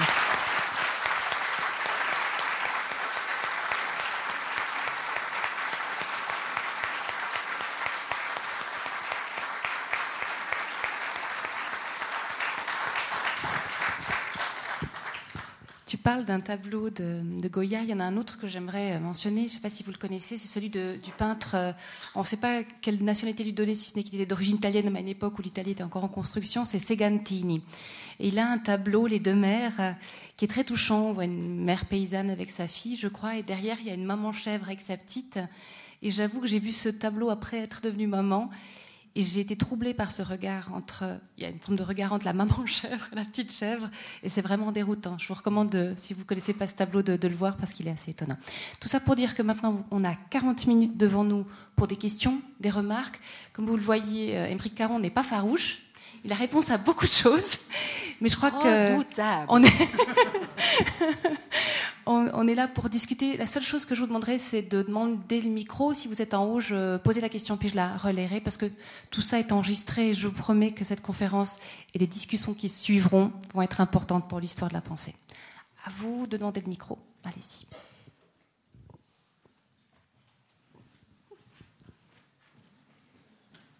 Une première question ici. Merci. Quand j'entends droit, j'entends personne c'est-à-dire responsabilité, dont vous avez parlé. En ce sens, les animaux ne peuvent pas avoir des droits. D'ailleurs, ce que vous dites traite des droits que nous décidons qu'ils ont, ce qui est autre chose. Le moustique, il a un droit, c'est de vous piquer. Le tigre a celui de vous manger, etc. Mais ça, c'est eux qui décident. Le chat a le droit de décider, lui, sans vous consulter, qu'il vient vivre chez vous. En ce sens, quelles sont les relations que les diverses espèces animales veulent avoir pour des motifs qui ne sont pas connus forcément avec les humains, euh, c'est une autre forme de problème, de question plutôt. Euh, je ferai une autre remarque, c'est sur les droits de la nature. Elle n'en a pas. Ce n'est pas un sujet de droit, de nature. Euh, en ce sens, il est indifférent que nous tentions de sauver la planète. D'ailleurs, nous n'en avons pas la capacité, à quelque niveau que ce soit. La planète ne tient pas compte de notre présence, sans qu'elle soit une personne, bien sûr. Elle fonctionne. Tout ce que nous pouvons faire en ce sens, c'est maintenir la possibilité de notre présence par nos actes, par la façon dont nous nous comportons ici. Mais quoi qu'il en soit, la planète nous survivra d'assez longtemps, quelques centaines de millions de siècles probablement. Voilà à peu près. Bah, la planète, la question. La planète, elle va peut-être pas nous survivre si longtemps que ça, puisque la planète, elle sera détruite dans 4,5 milliards d'années, que la vie sur Terre euh, devrait être éradiquée dans 1,8 milliard d'années à peu près, lorsque la Terre sera rentrée euh, dans la zone non viable de température puisque mm. nous nous rapprochons du Soleil. Qu'est-ce qui sera devenu de l'espèce humaine d'ici là? Peut-être qu'on aura disparu. Peut-être qu'on aura été D'abord, l'Homo sapiens aura disparu depuis bien longtemps. Il aura été remplacé par une autre espèce. Est-ce que les espèces qui nous auront succédé auront trouvé le moyen d'échapper à notre destin qui est de disparaître complètement en allant euh, sur d'autres planètes ou en trouvant des moyens scientifiques? Parce qu'aujourd'hui, il y a beaucoup de scénarios qui euh, circulent nous expliquant par exemple qu'on pourrait changer l'orbite de la Terre. Euh, des, gens qui cherchent... c'est fait partie des hypothèses évoquées pour essayer de sauver la Terre, pour qu'effectivement elle n'aille pas dans cette zone où la température deviendra absolument insupportable pour la vie humaine. Bref, de toute façon, on sait une chose, c'est que la Terre sera détruite un jour. Euh, on sait déjà quand. Euh, la question, c'est est-ce que oui ou non on va sauver l'espèce humaine d'ici là? Après, on peut s'interroger sur le fait de savoir si cette question-là a un sens. Pourquoi pas On peut s'interroger sur le fait de savoir si le fait de sauver notre propre espèce a un sens. J'imagine que oui, dans la mesure où chaque espèce travaille inconsciemment à sa propre survie et à sa propre extension. Donc, euh, puisque c'est le cas de toutes les autres espèces, je ne vois pas pourquoi nous on s'en priverait. En revanche, on a un devoir moral qui fait que, euh, parce que nous avons conscience justement des conséquences de nos actes, là où les autres espèces euh, n'ont pas forcément, cela nous oblige, une fois de plus, je crois, à, à nous interroger sur les conséquences de ce que nous faisons et de ce que ça entraîne. Parce que vous dites que la Terre, elle n'a pas besoin de nous. Vous avez complètement raison. Mais ça dépend ce qu'on entend par la Terre. Est-ce qu'on entend les écosystèmes? Est-ce qu'on entend le processus de la vie? Euh, Ce qui est vrai, c'est que si on supprime l'homme de la planète aujourd'hui, la vie va se poursuivre extrêmement bien. Et beaucoup mieux d'ailleurs qu'aujourd'hui. En revanche, si on supprime les abeilles, là, il va y avoir un vrai problème de pollinisation, par exemple, puisque nous, on est en train de tuer les abeilles. Ça veut donc dire qu'on a une particularité par rapport à d'autres espèces, ou même les fourmis, euh, ou les vers de terre. Les vers de terre sont voilà, indispensables aujourd'hui euh, à la régénération de la terre, euh, des sols, je veux dire. on se rend compte d'une chose assez intéressante, c'est qu'il y a des espèces qui sont beaucoup plus importantes que la nôtre pour le cycle de la vie. Donc si nous, humains, on disparaît demain, la vie continue. Alors après, il y a une question à se poser, c'est est-ce que on considère qu'on a une responsabilité ou pas à l'égard du reste du vivant. On peut être égoïste et dire que non, on s'en fout, et que finalement, effectivement, tout ce qu'on a sous la main est là pour nous servir. D'ailleurs, le fait même de se servir de la nature en tant que tel n'est pas euh, répréhensible moralement, puisque chaque espèce, par définition, se sert de la nature. Euh, c'est comme ça, la vie se nourrit de la vie, donc euh, toute espèce animale ou végétale va se servir du reste du vivant pour, pour vivre. La question est plus jusque dans quelle proportion on le fait. Le problème de l'espèce humaine étant qu'elle est arrivée à un niveau d'exploitation, c'est-à-dire qu'elle n'utilise plus sa de la nature, elle l'exploite en, n'ayant absolument euh, aucune considération par rapport aux conséquences de ses actes. Quand on dit par exemple qu'effectivement en six mois aujourd'hui euh, on utilise toutes les ressources que la planète régénère en un an, il y a quand même là des choses qui doivent nous interroger fondamentalement. Et aucune autre espèce animale n'arrive à un tel niveau de destruction. Donc je pense quand même que ça fait une spécificité à laquelle on ne peut pas être complètement indifférent. Et pourquoi on a quand même, nous, une responsabilité que les autres animaux n'ont pas, c'est justement à cause de cette conscience, euh, de cette éthique.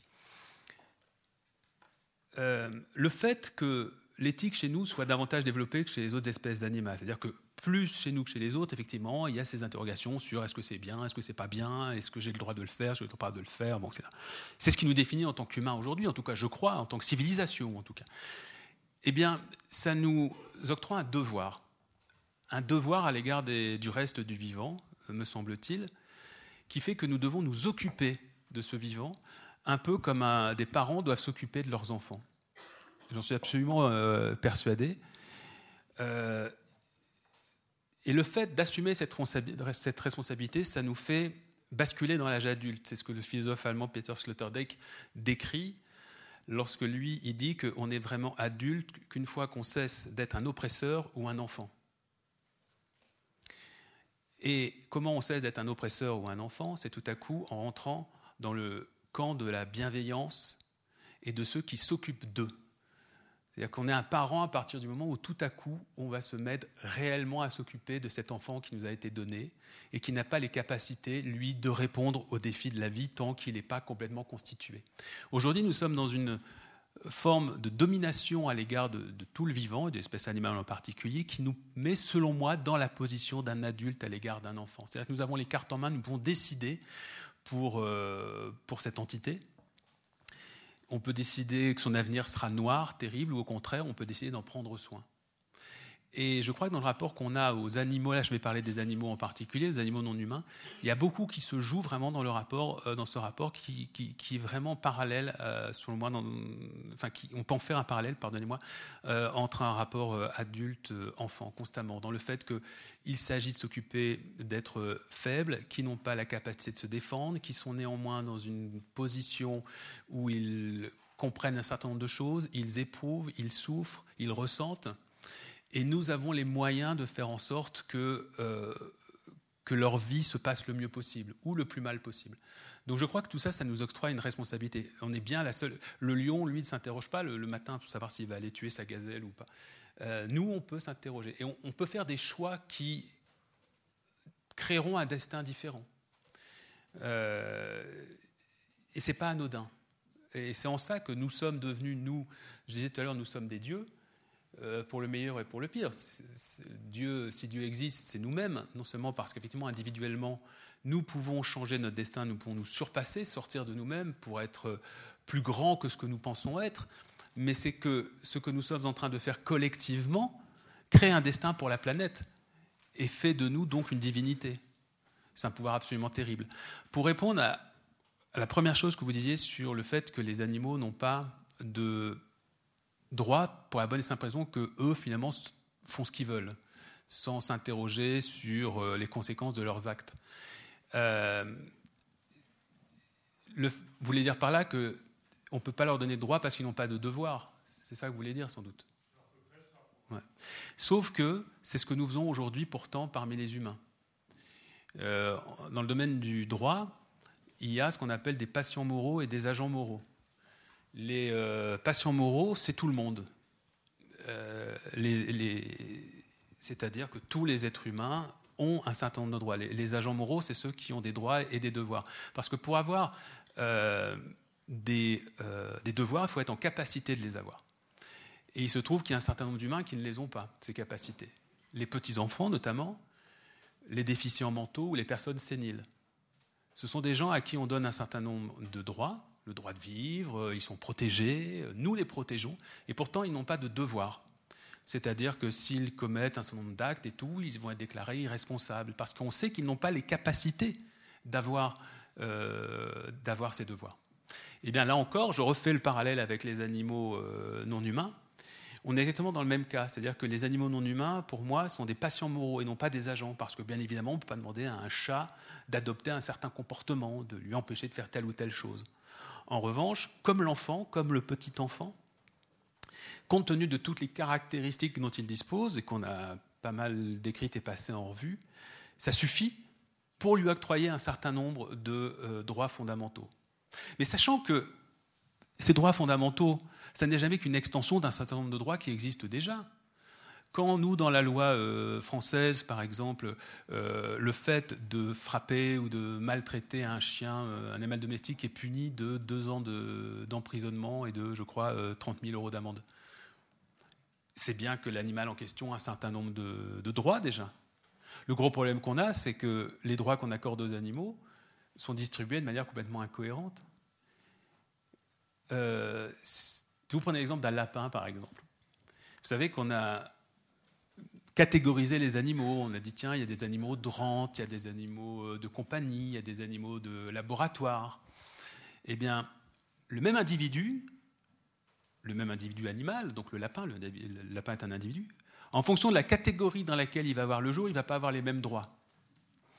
C'est-à-dire que si votre lapin est un animal de compagnie, justement, il va bénéficier des droits que je viens de décrire interdiction de, le maltraiter, euh, interdiction de faire subir des actes de cruauté, etc., qui font que celui qui commettrait ces actes subirait le traitement que je vous ai décrit, c'est-à-dire emprisonnement, etc.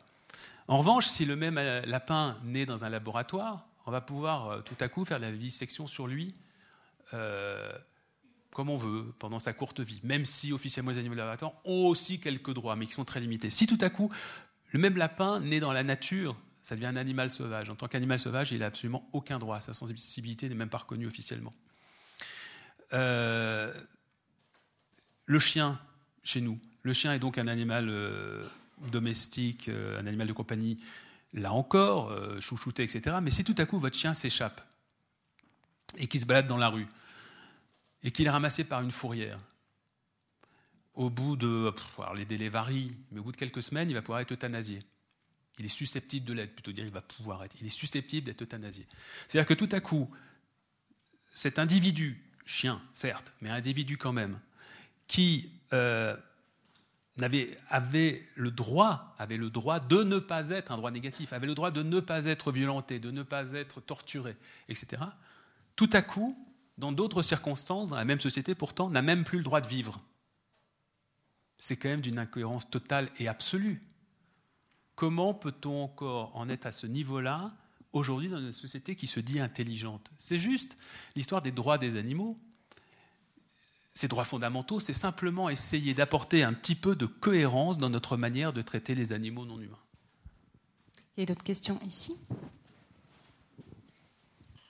Merci beaucoup, bonsoir. Bonsoir. Je, je, voulais juste me permettre une petite question. Vous étiez présent à Genève il y a quelques mois, au début de l'été, lors de la marche contre le spécisme. Alors, je n'étais pas, mais j'ai vu une interview de vous sur notre chaîne locale à Genève, la chaîne Léman Bleu. Vous parliez de l'éventualité ou de la nécessité de prévoir un statut administratif semblable au passeport pour les animaux. Alors, si vous confirmez ces, ces dires, est-ce que vous pouvez développer Et puis, subsidiairement, est-ce que vous, n'accéderiez pas aux propos voulant que ce soit déjà une forme d'assujettissement ou d'exploitation de l'homme sur l'animal, puisque c'est finalement faire intégrer l'animal au système administratif euh, qui résulte de la société humaine?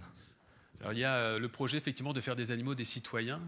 Euh, moi, j'ai pas de j'ai pas vraiment de, de, position dogmatique là-dessus. Je ne suis pas sûr qu'il qu'il faille en faire des citoyens de notre société humaine. Je ne suis pas sûr que c'est besoin, mais en fait qu'ils aient un statut administratif, oui, mais ils ont déjà un statut administratif, les animaux.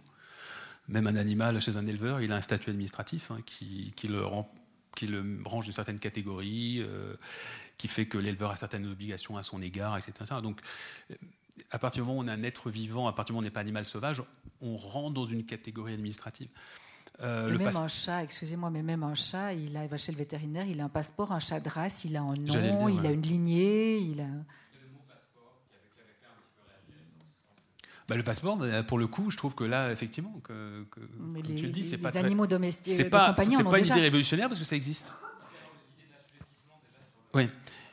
Euh, bah, on en revient effectivement à, la réflexion qui occupe beaucoup d'antispécistes sur euh, le fait de dire oui, mais voilà, dès qu'on a un rapport aux, aux, animaux non humains, on va les, assujettir. Euh, je ne partage pas vraiment ce point de vue. Il y a une réalité. Je vais revenir à mon analogie entre humains, entre parents, et, entre adultes et enfants, et entre le rapport qu'on peut avoir nous en tant qu'humains avec les, animaux non humains.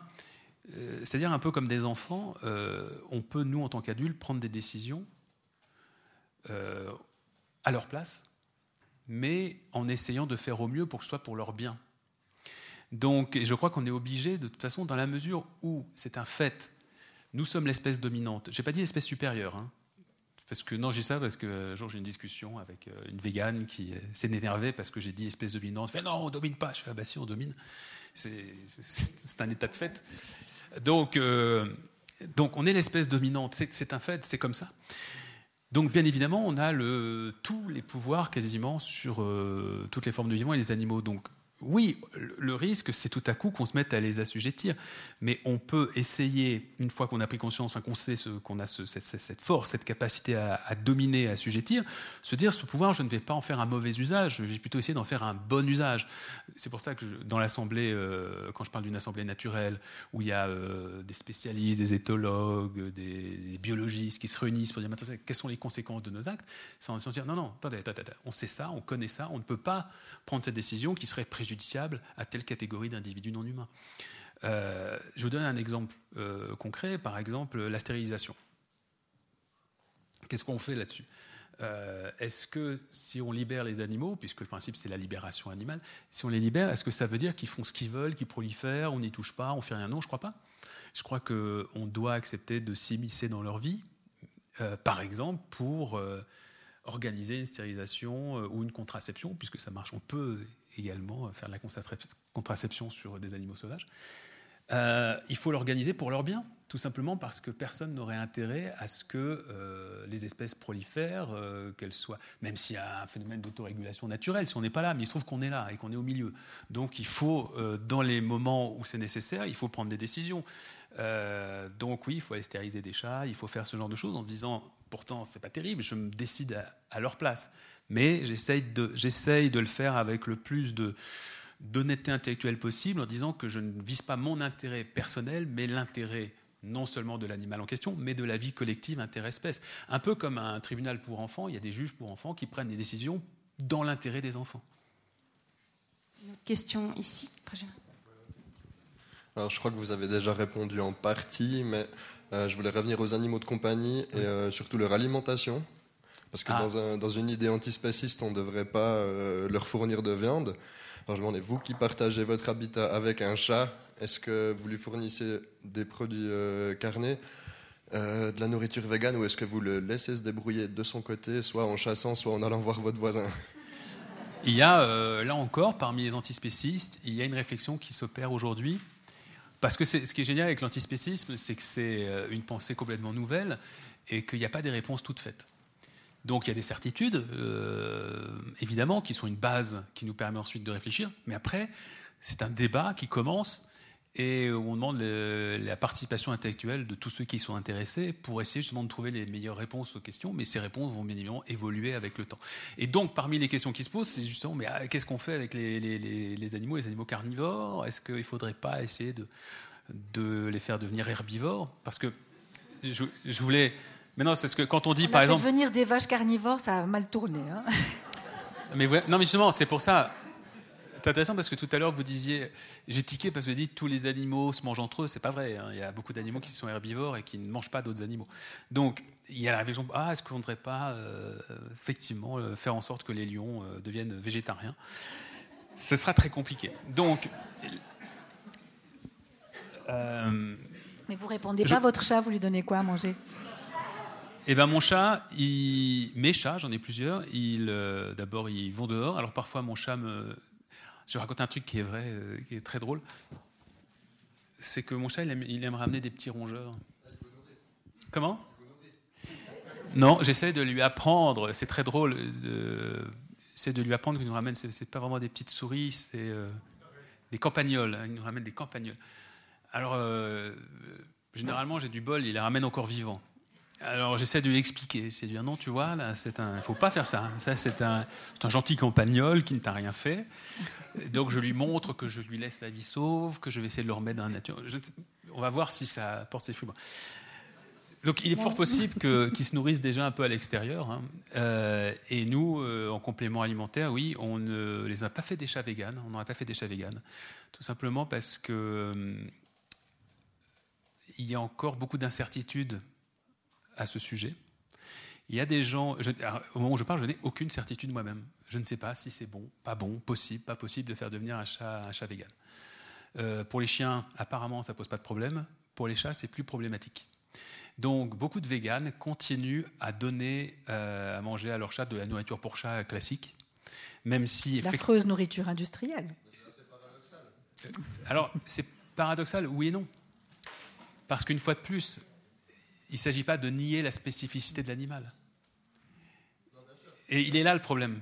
C'est que dans la nature, une fois de plus, regardez, l'idée n'est pas de transformer, n'est pas de créer un monde sans cruauté, puisque le monde, il est par définition cruel. D'accord?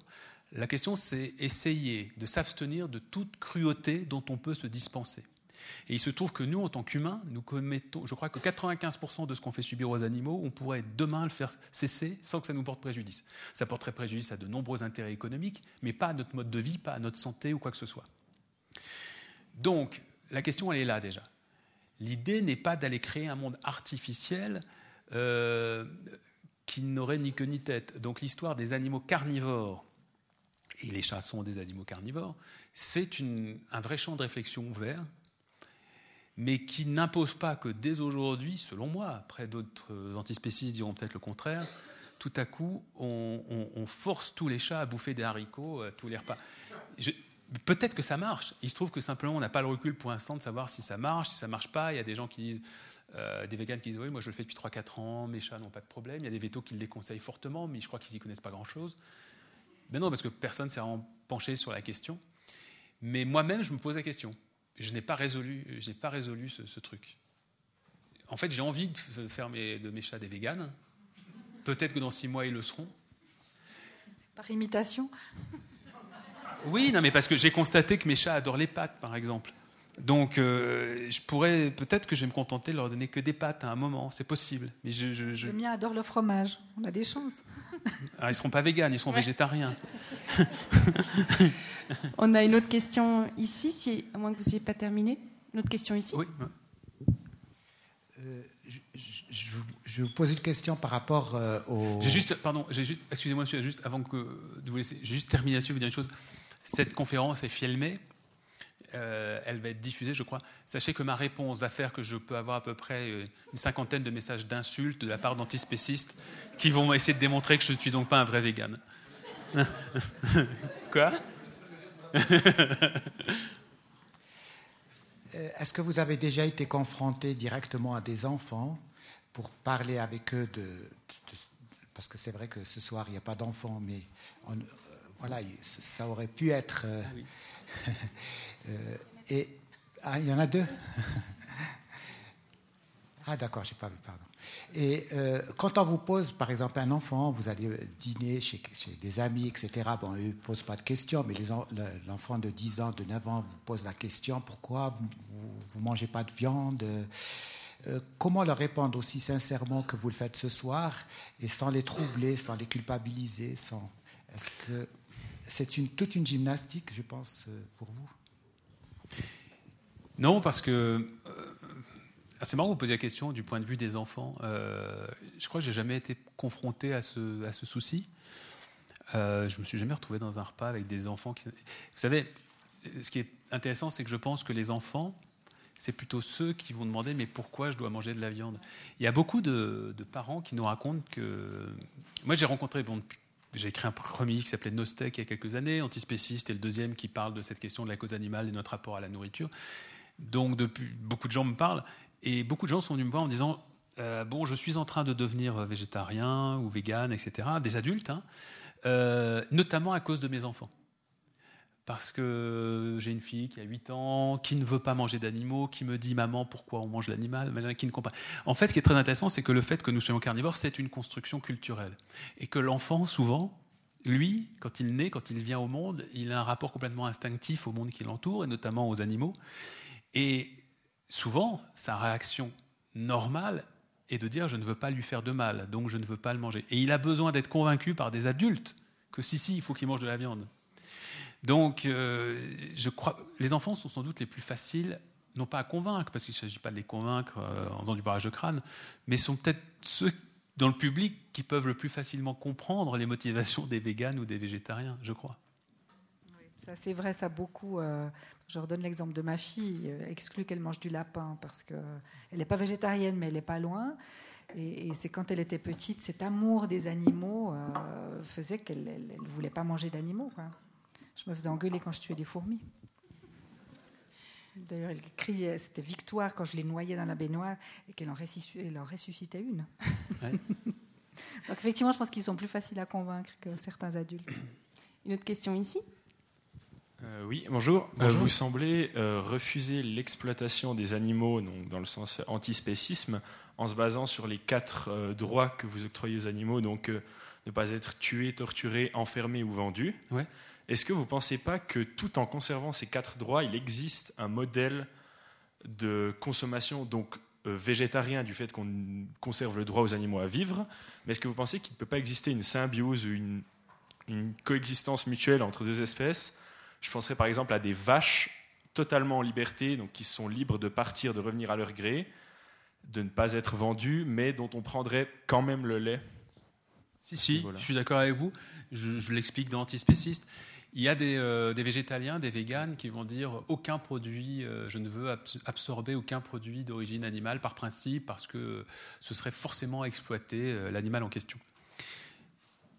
Et là encore, il y a quelques véganes qui m'ont reproché d'avoir écrit ça, mais je l'écris parce que je le pense et je le défends. Je pense en effet que si on a un moyen de s'assurer qu'on prélève un peu de lait, par exemple, d'un animal, ou des œufs, d'animaux qu'on laisse vivre toute leur vie, on est sûr que ça leur octroie aucune souffrance, que ça ne prive aucun, aucun animal de cette substance qu'on est en train de, de prélever. Pourquoi pas? Euh, la seule limite à ça, c'est que je pense que là, pour le coup, euh, c'est une proposition un petit peu idéale ou idéaliste, parce que hum, il faut quand même imaginer, en ce qui concerne le lait, ça veut donc dire qu'il faut prendre une, vache qui quand même vient d'avoir des, petits, donc on pourra effectivement lui prélever quelques verres de lait sans que ça nuise, euh, bien évidemment, à la croissance de son veau. Euh, les poules sont encore différentes parce qu'elles pondent des œufs euh, et ça on peut en prélever sans que ça pose de problème. Mais ça veut quand même dire qu'on est là dans une société où les produits d'origine animale seraient donc des produits vraiment de luxe et extrêmement rares. C'est-à-dire qu'on pourrait prélever une quantité extrêmement infime. Et puis voilà. Mais, mais après la question qui se poserait dans ce cas-là est celle de l'intérêt. Quel est l'intérêt finalement à continuer à, à, prélever ces produits, à les consommer, puisque de toute façon, euh, on n'en fera pas un usage quotidien et on peut s'en déshabituer très vite. Parce que le problème des produits laitiers, produits animaux, alors les œufs, c'est encore une autre histoire, parce que les œufs sont souvent utilisés pour euh, remplacer les protéines. Alors les produits laitiers aussi, mais les produits laitiers, euh, on se rend compte quand même aujourd'hui beaucoup d'études qui nous expliquent que c'est très mauvais en fait pour la santé. Et pour le coup, c'est vraiment une habitude qui a été prise de consommation qui a été prise pour répondre à des impératifs commerciaux. C'est vraiment un faux besoin qu'on a créé chez les humains euh, pour essayer de, comment dire, de, fourguer des tas de, quantités de lait qu'on avait produites. Notamment, les Asiatiques ne euh, boivent pas autant de lait que bah, nous, maintenant, ils mangent pas de fromage, ils commencent. Ils commencent parce des que problèmes de santé, effectivement. On a une autre question ici. Euh, merci. J'aimerais vous faire un témoignage, un témoignage, un événement qui s'est passé en Italie. Il y avait un couple une famille végane qui avait un petit enfant. Alors tout de suite, ils sont imposés le même régime qu'eux.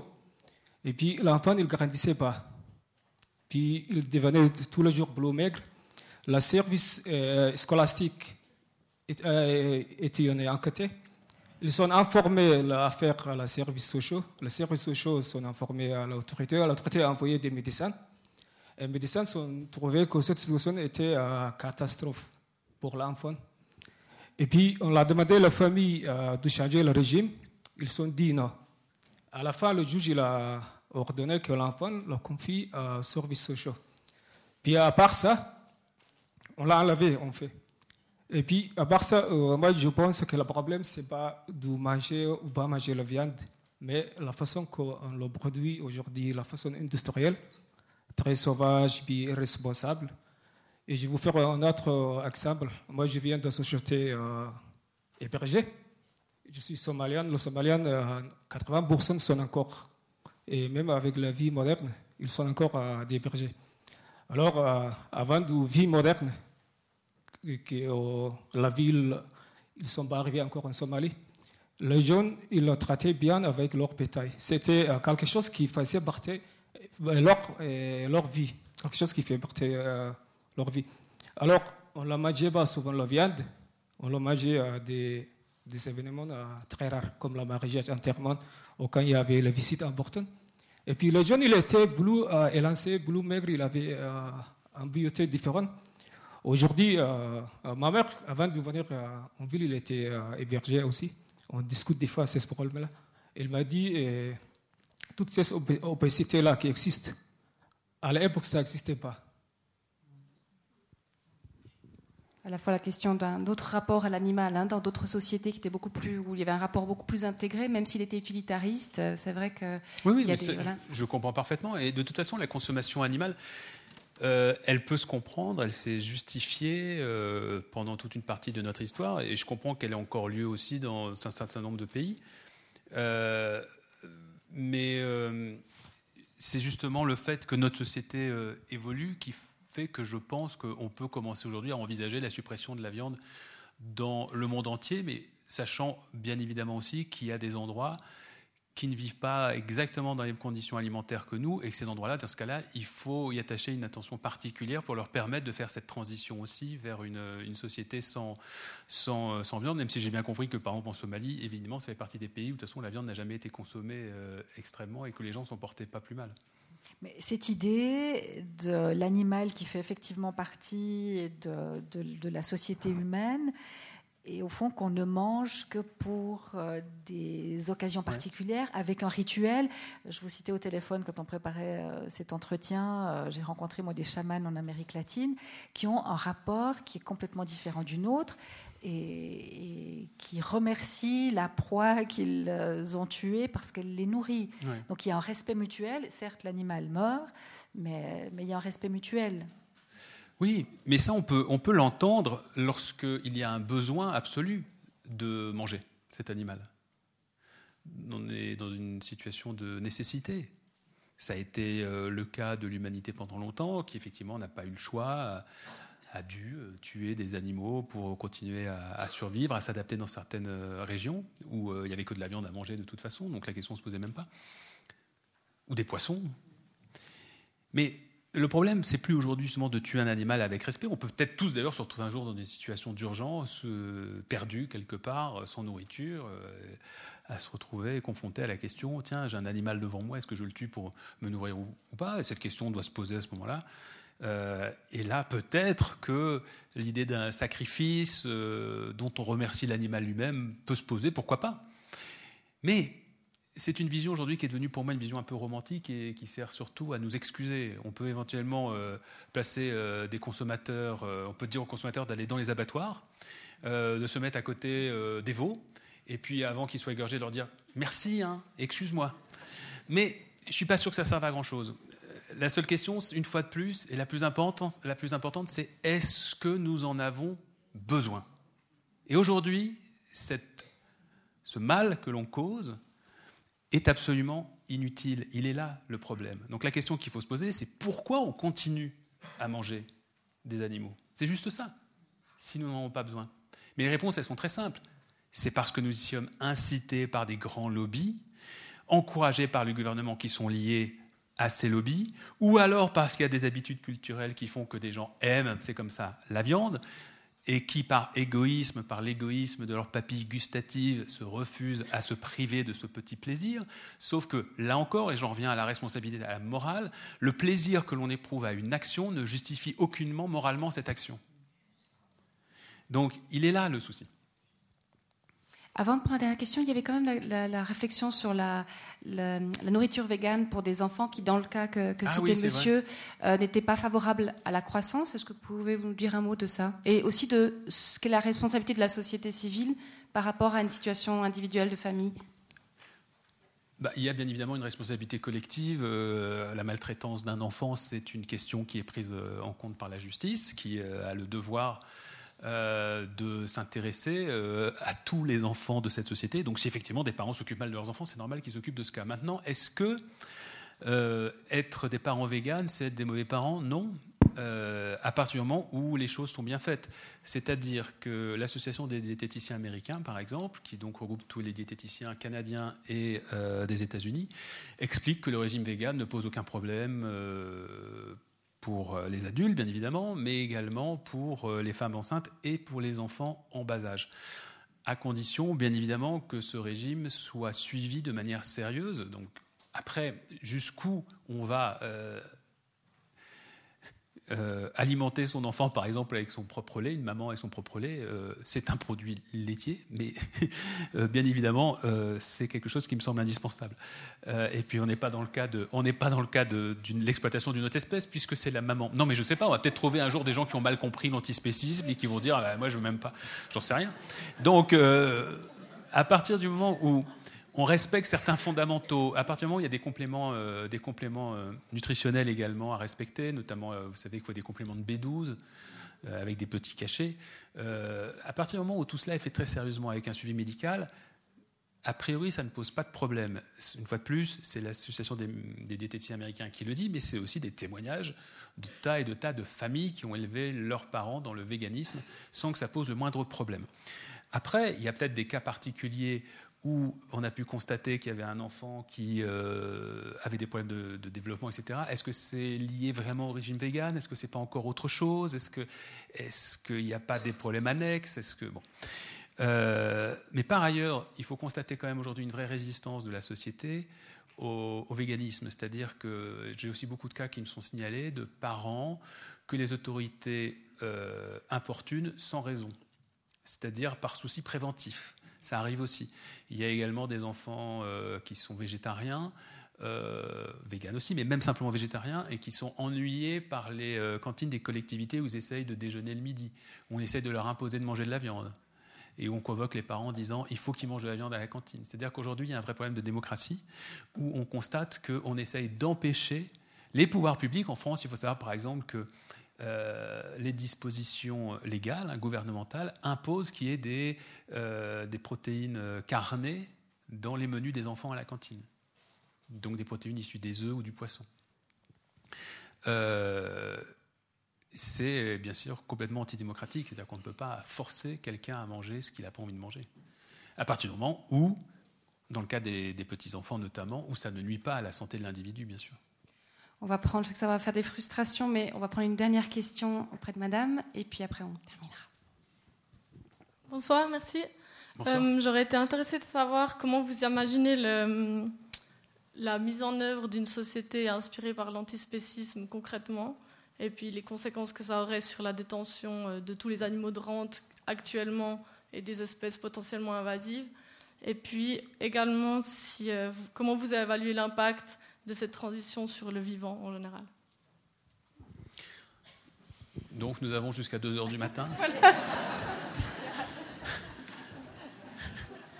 Peut-être est-ce que vous donner quelques pistes Parce qu'effectivement, euh, j'aime pas garder en otage les gens au-delà de 22 heures. J'essaie de faire au-delà de 22 heures. Oh, il est 22 heures une. Mais nous sommes en Suisse et la précision, c'est important. En France, on serait acheté jusqu'à minuit, une heure. Mais... je blague. Euh,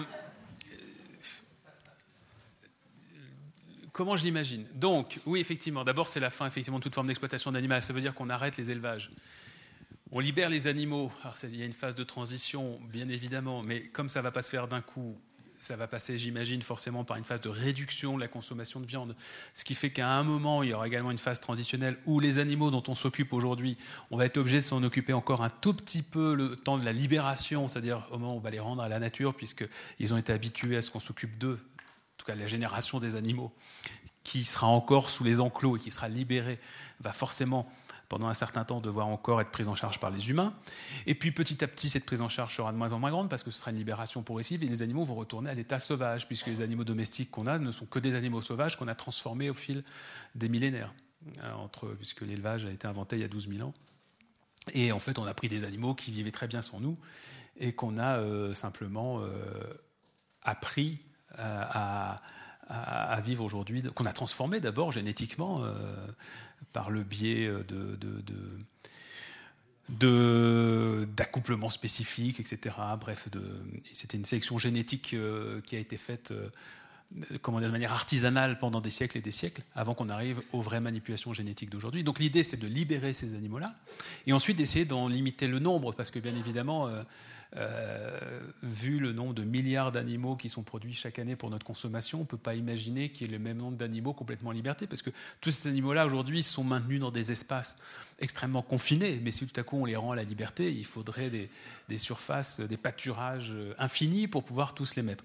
Sachant que l'un des problèmes aujourd'hui de la consommation de viande, c'est bien évidemment le manque d'espace et tout le problème que ça pose, euh, puisque tous ces animaux prennent beaucoup de place et consomment énormément euh, de ressources euh, de végétaux notamment, et que la planète n'a pas les moyens de créer toute cette, nourriture pour eux. Donc l'idée, c'est d'en réduire évidemment le nombre de tous ces animaux. Sachant que de toute façon, la plupart sont produits pour la consommation de viande, donc on n'aura plus besoin de les produire nous-mêmes. Donc il va d'abord y avoir une phase où il faudra réguler le nombre de tous ces animaux. Et ensuite, l'idée, c'est de créer des espèces de sanctuaires où ils pourraient vivre tranquillement. En tout cas, tous les animaux avec lesquels on n'a pas besoin d'avoir d'interaction. Par exemple, il y, a des, tas d'animaux sauvages aujourd'hui qui vivent sans nous. Parce que, euh, au contraire, euh, le fait de cohabiter avec eux poserait de sérieux problèmes, je pense soit les lions, les rhinocéros, les éléphants. Enfin, on, ne les veut pas, on les veut pas comme voisins directs, hein, parce que ça pose d'ailleurs des problèmes, des buffles, etc. Pour des animaux un peu plus dociles, ils le deviendraient beaucoup moins, parce que si on reprend les ancêtres des des, des, des, bœufs, c'était des aurochs, c'était pas forcément des animaux très dociles. Donc on peut imaginer aussi que lorsqu'ils sont revenus à l'état euh, sauvage, bon les lapins, ça posera un peu moins de problèmes euh, en termes d'agressivité, mais donc en tout cas, on n'aura pas forcément intérêt à vivre avec eux. Donc l'idée, c'est de créer des sanctuaires qui pourrait éventuellement euh, être ouvert, en tout cas, euh, où on puisse quand même aller de temps en temps se promener pour que, euh, un peu comme des réserves naturelles, si c'est possible. À la limite, c'est pas, pas, pas le souci principal. Et puis, il y aurait quand même des espaces de cohabitation. C'est-à-dire qu'il y a des animaux de toute façon avec lesquels on serait obligé d'être en lien. je pense par exemple au volatile. On ne va pas interdire tout à coup l'espace des villes humaines aux pigeons, ou je ne sais quoi, on ne va pas créer des murs artificiels, je ne sais pas quoi. Donc bien évidemment, il y aura toujours des interactions, puis il y aura des tas d'animaux, euh, une fois de plus, qu'on pourra continuer à héberger, je crois, en tout cas, dans le cadre que j'ai décrit tout à l'heure, des animaux de compagnie. Sachant que pour les animaux de compagnie, j'ai imaginé tout un système où, euh, en fait, le statut, on parlait de statut tout à l'heure, ça revient peut-être d'ailleurs à votre question, euh, je voudrais qu'on soit supprimé le statut de propriétaire, puisque l'idée c'est que les animaux ne peuvent plus être vendus, mais que nous devenions les tuteurs des animaux. Et qu'on crée des orphelinats pour animaux. Il en existe déjà d'ailleurs.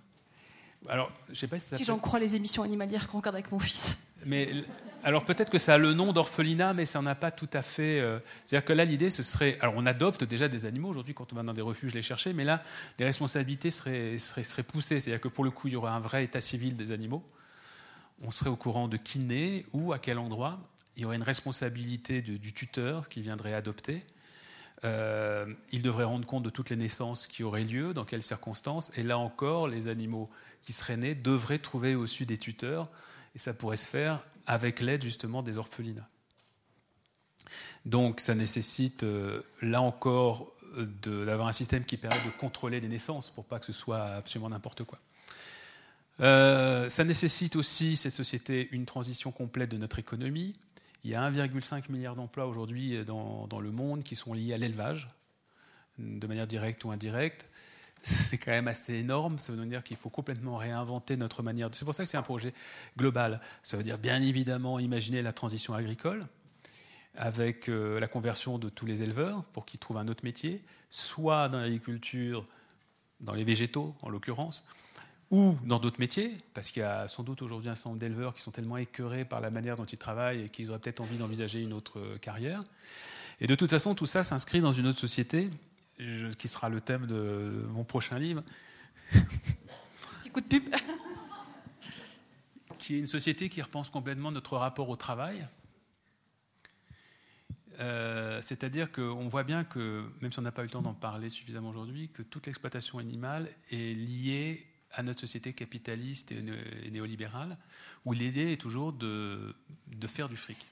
Donc, on doit gagner de l'argent, donc beaucoup de gens exploitent les animaux parce qu'ils doivent en gagner, soit comme petits ouvriers, soit comme petites mains, soit euh, parce qu'ils sont aux commandes et qu'ils engrangent d'énormes bénéfices. La société à laquelle je pense est une société qui repense complètement la place de l'argent, où en fait, euh, mais là ça va être très compliqué, et puis il y aura un bouquin complet pour parler de ça. C'est-à-dire que la société, je crois, à laquelle on doit arriver, c'est une société où on n'a plus besoin de travailler. C'est-à-dire que le travail tel qu'il est défini aujourd'hui, tel qu'il nous est est bien évidemment une nouvelle forme d'esclavage. Euh, je sais que dit comme ça, ça peut paraître un peu abrupt, c'est très compliqué à expliquer, comme ça en cinq minutes, mais en tout cas. Ils sont très compliqués à mettre en œuvre, surtout. Oui, bien sûr. Comme, euh, comme le jour où quelqu'un s'est dit, a dit tiens, pourquoi il y a des gens euh, qui ont des chevilles, des, euh, des chaînes des, mm. pardon, pourquoi ils ont des chaînes à leurs chevilles pourquoi, pourquoi il y a des gens qui, qui n'ont aucune vie propre et sont considérés mm. comme des objets? Peut-être qu'ils pourraient être affranchis et un jour tous les hommes être libres. On dit mais vous êtes fous le jour où quelqu'un a dit pour la première fois, mais peut-être que les femmes, elles sont mm. aussi intelligentes que les hommes, et peut-être qu'elles pourraient prendre part à la vie de la société, être des citoyennes à part entière. On dit, mais vous êtes des tarés. Premier jour, quelqu'un a dit, mais pourquoi les homosexuels n'auraient pas le droit de se marier? Pourquoi ils n'auraient pas le droit de quoi? Un couple, vous dire un couple, euh, dire vivre ensemble, être mariés, et, pourquoi pas adopter des enfants pendant que vous y êtes? Donc bien sûr, bien sûr, c'est fou, mais heureusement que c'est fou. Parce que ce qui manque aujourd'hui, c'est cette folie-là, mais pas une folie réaliste, une, une, folie positive, la seule folie qui nous fasse avancer. C'est-à-dire la capacité à imaginer ce qu'on n'arrive pas à entrevoir aujourd'hui, parce que c'est hors de notre champ de perception, mais il n'y a que ça qui peut nous sauver. Donc imaginer une société sans travail, c'est pas du tout réaliste. C'était réaliste peut-être il y a 2000 ans. Aujourd'hui, c'est une nécessité puisqu'on a toutes les richesses qui sont devant nous. La seule question, c'est une question de distribution des richesses. Donc une société sans travail, c'est pas, pas une sans société. Sans travail ou sans emploi? Ah, mais on peut. Après, il faut définir ce qu'est le travail. C'est pas une société sans activité. Hmm. C'est une société où on ne soit plus les esclaves hmm. de l'argent hmm. qui nous oblige à occuper une fonction qu'on n'a pas envie d'occuper, dans des conditions qu'on n'a pas envie de supporter, en fermant notre gueule alors qu'on n'a pas envie de fermer notre gueule. Donc.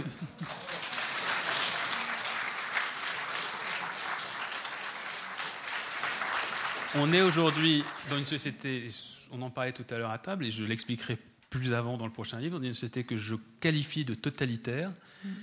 euh, mais c'est le totalitarisme de l'argent. Et dans cette libération que j'entrevois, qui est une libération animale, c'est une libération humaine également mais qui demande bien évidemment de renverser tous les pouvoirs en place, pour en faire une société humaniste qui, du coup, nous fera repenser complètement euh, la nécessité même d'engranger de l'argent, etc., etc., et ne nous obligera plus à toutes ces formes d'exploitation, dont l'exploitation animale n'est qu'une des formes. Merci beaucoup, Émeric Caron. Merci infiniment à Manuela Salvi. Je crois qu'on a, on a de quoi euh, bien mouliner dans nos têtes à présent, de nouveau, en étant d'accord, pas d'accord. Mais je crois qu'en tout cas, je vous remercie, Émeric Caron, et merci aussi à, Manuela d'avoir comme ça posé des questions, parce que c'est vrai que c'est, si on n'est pas vegan ou si on n'est pas végétarien, on se pose beaucoup de questions. Même si on est vegan et si on est végétarien, j'imagine qu'on doit se positionner, et c'est vrai qu'il y a quelque chose qui est à contre-courant et qu'on aimerait comprendre comment ça se situe. En tout cas, je voulais juste, moi aussi, vous remercier Merci Manuela, merci Marie-Thérèse, merci le Club 44 euh, de, votre ouverture d'esprit. Euh, parce qu'effectivement, ce n'est pas des sujets euh, faciles. Il faut être prêt à entendre, il faut être prêt à discuter. Je voulais vous remercier. Remercier vous d'être, venu ce soir et de permettre au moins qu'on ait, ait ces discussions et d'être aussi ouvert d'esprit. Merci.